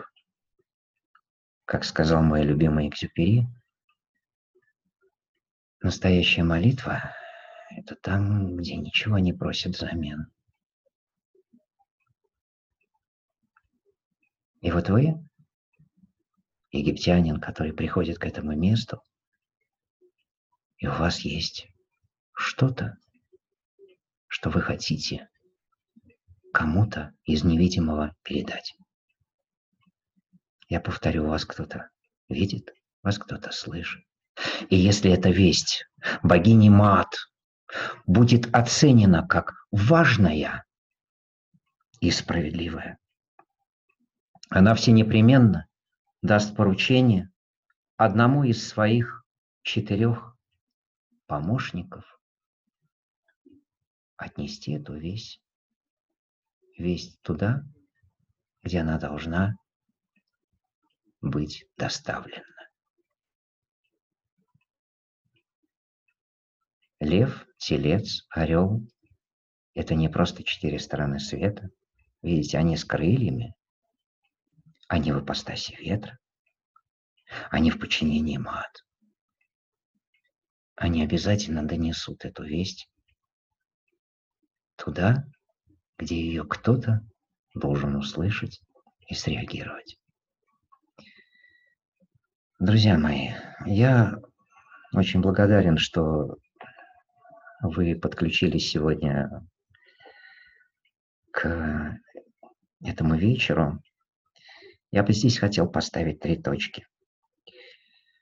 А, мне кажется, что, ну, по крайней мере, я старался передать суть справедливости как образах жизни в этих связях, в этом присутствии в законах не человеческих, а божественных в первую очередь, которыми хочется, чтобы человек руководствовался,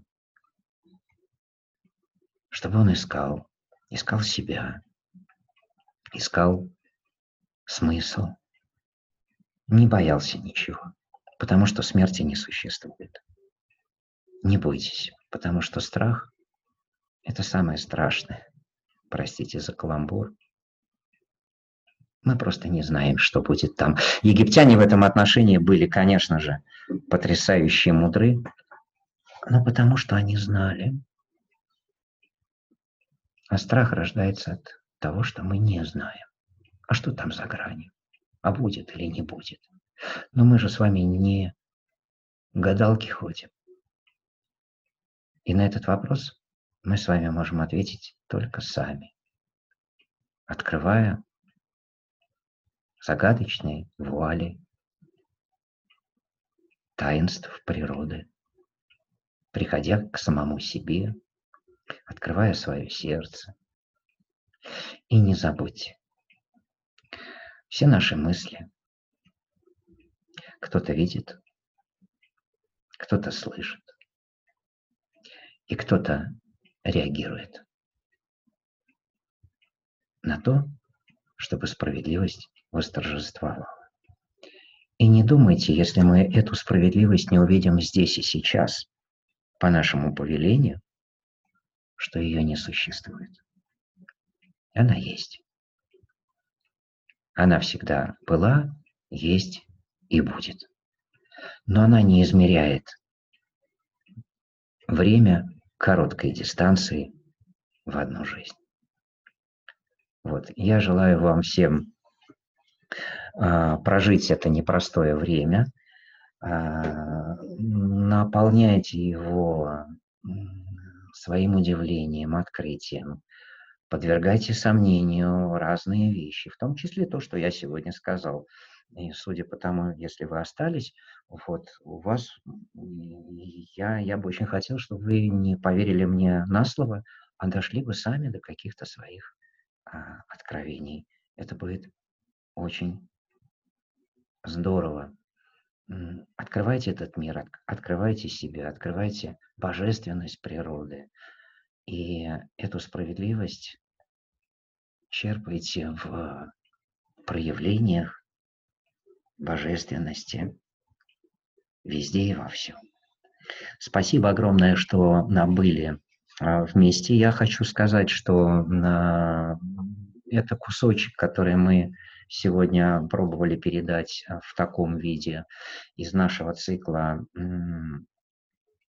«Философия для жизни». Курс открыт. А, завтра первое занятие. Вот, я попрошу Лечечку, чтобы она вам сделала ссылочку, кому это интересно. Философия начинается тогда, когда мы говорим да, и начинаем удивляться. Вот у нас есть э, проверенный временем, уже более 30 лет мы читаем этот курс, он отнюдь не потерял свою актуальность. Вот, если кому-то интересно, правда, последовательно в этом курсе мы будем рассказывать о подходах, в том числе будет Египет, э, но это и другие а, очень интересные философские взгляды, культуры, а, внутри которых а, мы не удовлетворяем любопытство, а стараемся собрать жемчужины мудрости, которая разлита во времени и в пространстве. Ведь на эту землю приходили, правда, очень мудрые люди с очень интересными ответами, и они, эти ответы, эти люди могут для нас сегодняшних дать нам а, много пищи для ума, чтобы эти зерна мы могли посеять в свою плодородную почву. И последний момент. А, мы, как и все, сидим в заперти, каждый в своих квартирах. Вот, и наш культурный центр пока не имеет возможности работать. И мы стараемся делать все наши мероприятия бесплатными, онлайн. Но если вдруг кто-то сочтет достойным перечислить какую-то денежку на поддержание центра, я буду очень благодарен. Да? Это не обязательно. Я понимаю, что все находимся в э, стесненных обстоятельствах. Но, а мы спасаем тоже наш культурный центр, потому что аренда идет, а людей нет. А, вот, но это, э, опять-таки, я повторю, как необязательный момент, э, но на страничке есть реквизиты, и если кто-то посчитает необходимым, вот, буду очень вам благодарен, но больше буду благодарен вам, а, если, а, если вы в онлайн придете на наш курс, он также будет бесплатным, а, ну, тоже с такой же оговоркой, если у кого-то есть возможность а, нас поддержать тоже в это непростое время. Будем очень признательны. А, давайте сделаем... Да, еще раз я благодарю всех за, за терпение, в первую очередь, за то, что сегодня мы были вместе. Для меня это тоже такой первый опыт, поэтому я не вижу себя со стороны. И самое для меня страшное, я не вижу вас вот, и не слышу вас. А сейчас, может быть, будет такая возможность, да, Лесь. Я поблагодарю Лесю за то, что она сегодня была с, с нами и очень-очень-очень мне помогла. Я не знаю, как это выглядело со стороны, а, но в любом случае как, как-то, как-то это а, вот прошло. Еще раз спасибо. Смотрите, мы, а, если есть а, какие-то вопросы, которые вы хотели бы задать, я пока не знаю, попрошу Лесечку, чтобы она помогла мне в этом. А, у вас нет, Лесь, не сложно? Пока нет вопросов. Но смотрите, у нас есть э, в, на нашей на нашей, на нашей на нашем экране есть э, что там у нас есть такой значок э, с такой рукой, да, внизу. Вот если вы на него нажмете, вот реакции, да, там есть такой значок внизу справа, реакции. Если вдруг там увидите две руки, вот один это большой палец, а второй это такая рука. Если у кого-то есть вопросик, вы просто нажмите, и тогда лисичка может включить ваш голос. Давайте так договоримся. Но а, а если нет вопросов, тогда я отрекламирую немножко еще книжки. Да? Хотите? Дать вам немножко, да? Но, а, вы знаете, я и начал тоже, да, с, из благодарности. А, я очень благодарю моих учителей и всех, кто, ну, разбудил во мне такую любовь не только к Египту, но и к очень многим вещам. А, а вот за Египет я особо благодарен а, Хорхе Анхелю Левраге. На самом деле это основатель нашей школы. В далеком 91 году, еще в машинописном виде, я прочитал эту книгу и влюбился, а, влюбился в Египет. Я за одну ночь его прочитал, Утром я встретил солнце, и я понял, что мир изменился для меня. Долгих восемь лет я мечтал побывать в этой стране, а в 98 году это случилось. Случилось очень неожиданно. Вот, и с тех пор я всегда стараюсь быть в Египте, вожу группы, вот мы сделали наши фильмы, три фильма о Древнем Египте. Их в свое время показывал канал культуры, но не, не об этом речь. В любом случае, это от души. И, как я понимаю, все сейчас в интернете есть абсолютно бесплатно. А, даже не скажу, к сожалению. Смотрите. Вот на нашем на сайте, я думаю, что мы тоже повесим какие-то да, а, ссылочки на и на книгу, это книга Фивы.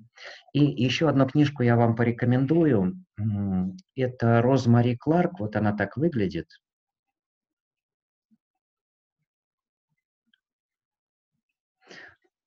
Очень необычная, очень хорошая книга а, «Священные традиции Древнего Египта». А, ну и, конечно же, Джордана Бруно, конечно же, Платон, конечно же, Пифагор. Вы представляете, сколько Египет выпустил своих учеников? А, ведь вся западная философия, если говорить о том, что Платон, да, Пифагор и Платон, основатели такие, да, а, мощные камни в этом фундаменте западной мысли, то они были учениками египетских пиранков. Двадцать с лишним лет они были их учениками. Представляете? Так что не торопитесь и не старайтесь очень быстро схватить. Видите, как Платону потребовалось и Пифагору 20 с лишним лет только быть учениками египетских университетов. Но зато с какими мыслями они оттуда вышли и что они сделали для человечества, это потрясающе. Друзья мои, не забывайте про мат, про справедливость. Вот эту фигурку, это у меня она на столе моя любимая, она все, всегда со мной. И я очень стараюсь тоже... Здесь не вопрос Египта. Здесь вопрос какого-то, знаете, какого-то внутреннего кодекса чести, который а, мне привели мои учителя – я стараюсь следовать этому закону справедливости, как я его понимаю сейчас. А я вам могу сказать попроще. Выбирай себя всегда лучшего. А мы знаем, какие мы можем быть. Себя лучшего в каждой конкретной ситуации. Спасибо еще раз. Не смею вас задерживать. Мы и так с вами зашкалили очень-очень надолго. Я прошу прощения, что, может быть, так долго у меня получилась встреча. Я буду стараться излагать а, более коротко. Вот, про вторник не забудьте завтра, про вводный наш курс «Философия для жизни». Я очень советую вам. Но в любом случае ничего не потеряете. И потом это абсолютно бесплатно. Ну, если посчитаете важным что-то поддержать нас, будем благодарны. Если нет, не терзайте себя. Все сейчас мы находимся в непростой ситуации. Спасибо, что вы были еще раз с темой Египет. Вот. Я очень надеюсь э, очно вас увидеть, когда закончится карантин. В любом случае, э, ищите в городах школу Новый Акрополь. А, мы большая дружная семья по всему миру. Это тоже здорово. Когда у тебя почти в каждом городе есть не просто друзья, а еще очень большие друзья, которыми, а, с которыми связаны мы а, очень тесными узами, которых нас объединила школа «Новый Акрополь».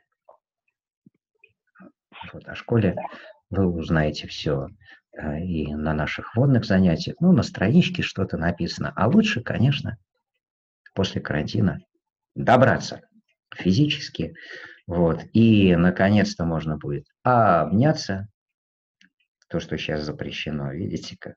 Все, я умолкаю. А, хорошего вечера, хорошего вам периода. А, не унывайте, поддерживайте других. Это всегда правильно, не о себе. Есть всегда кому передать свою любовь, свою заботу. Это всегда справедливо. Не о себе.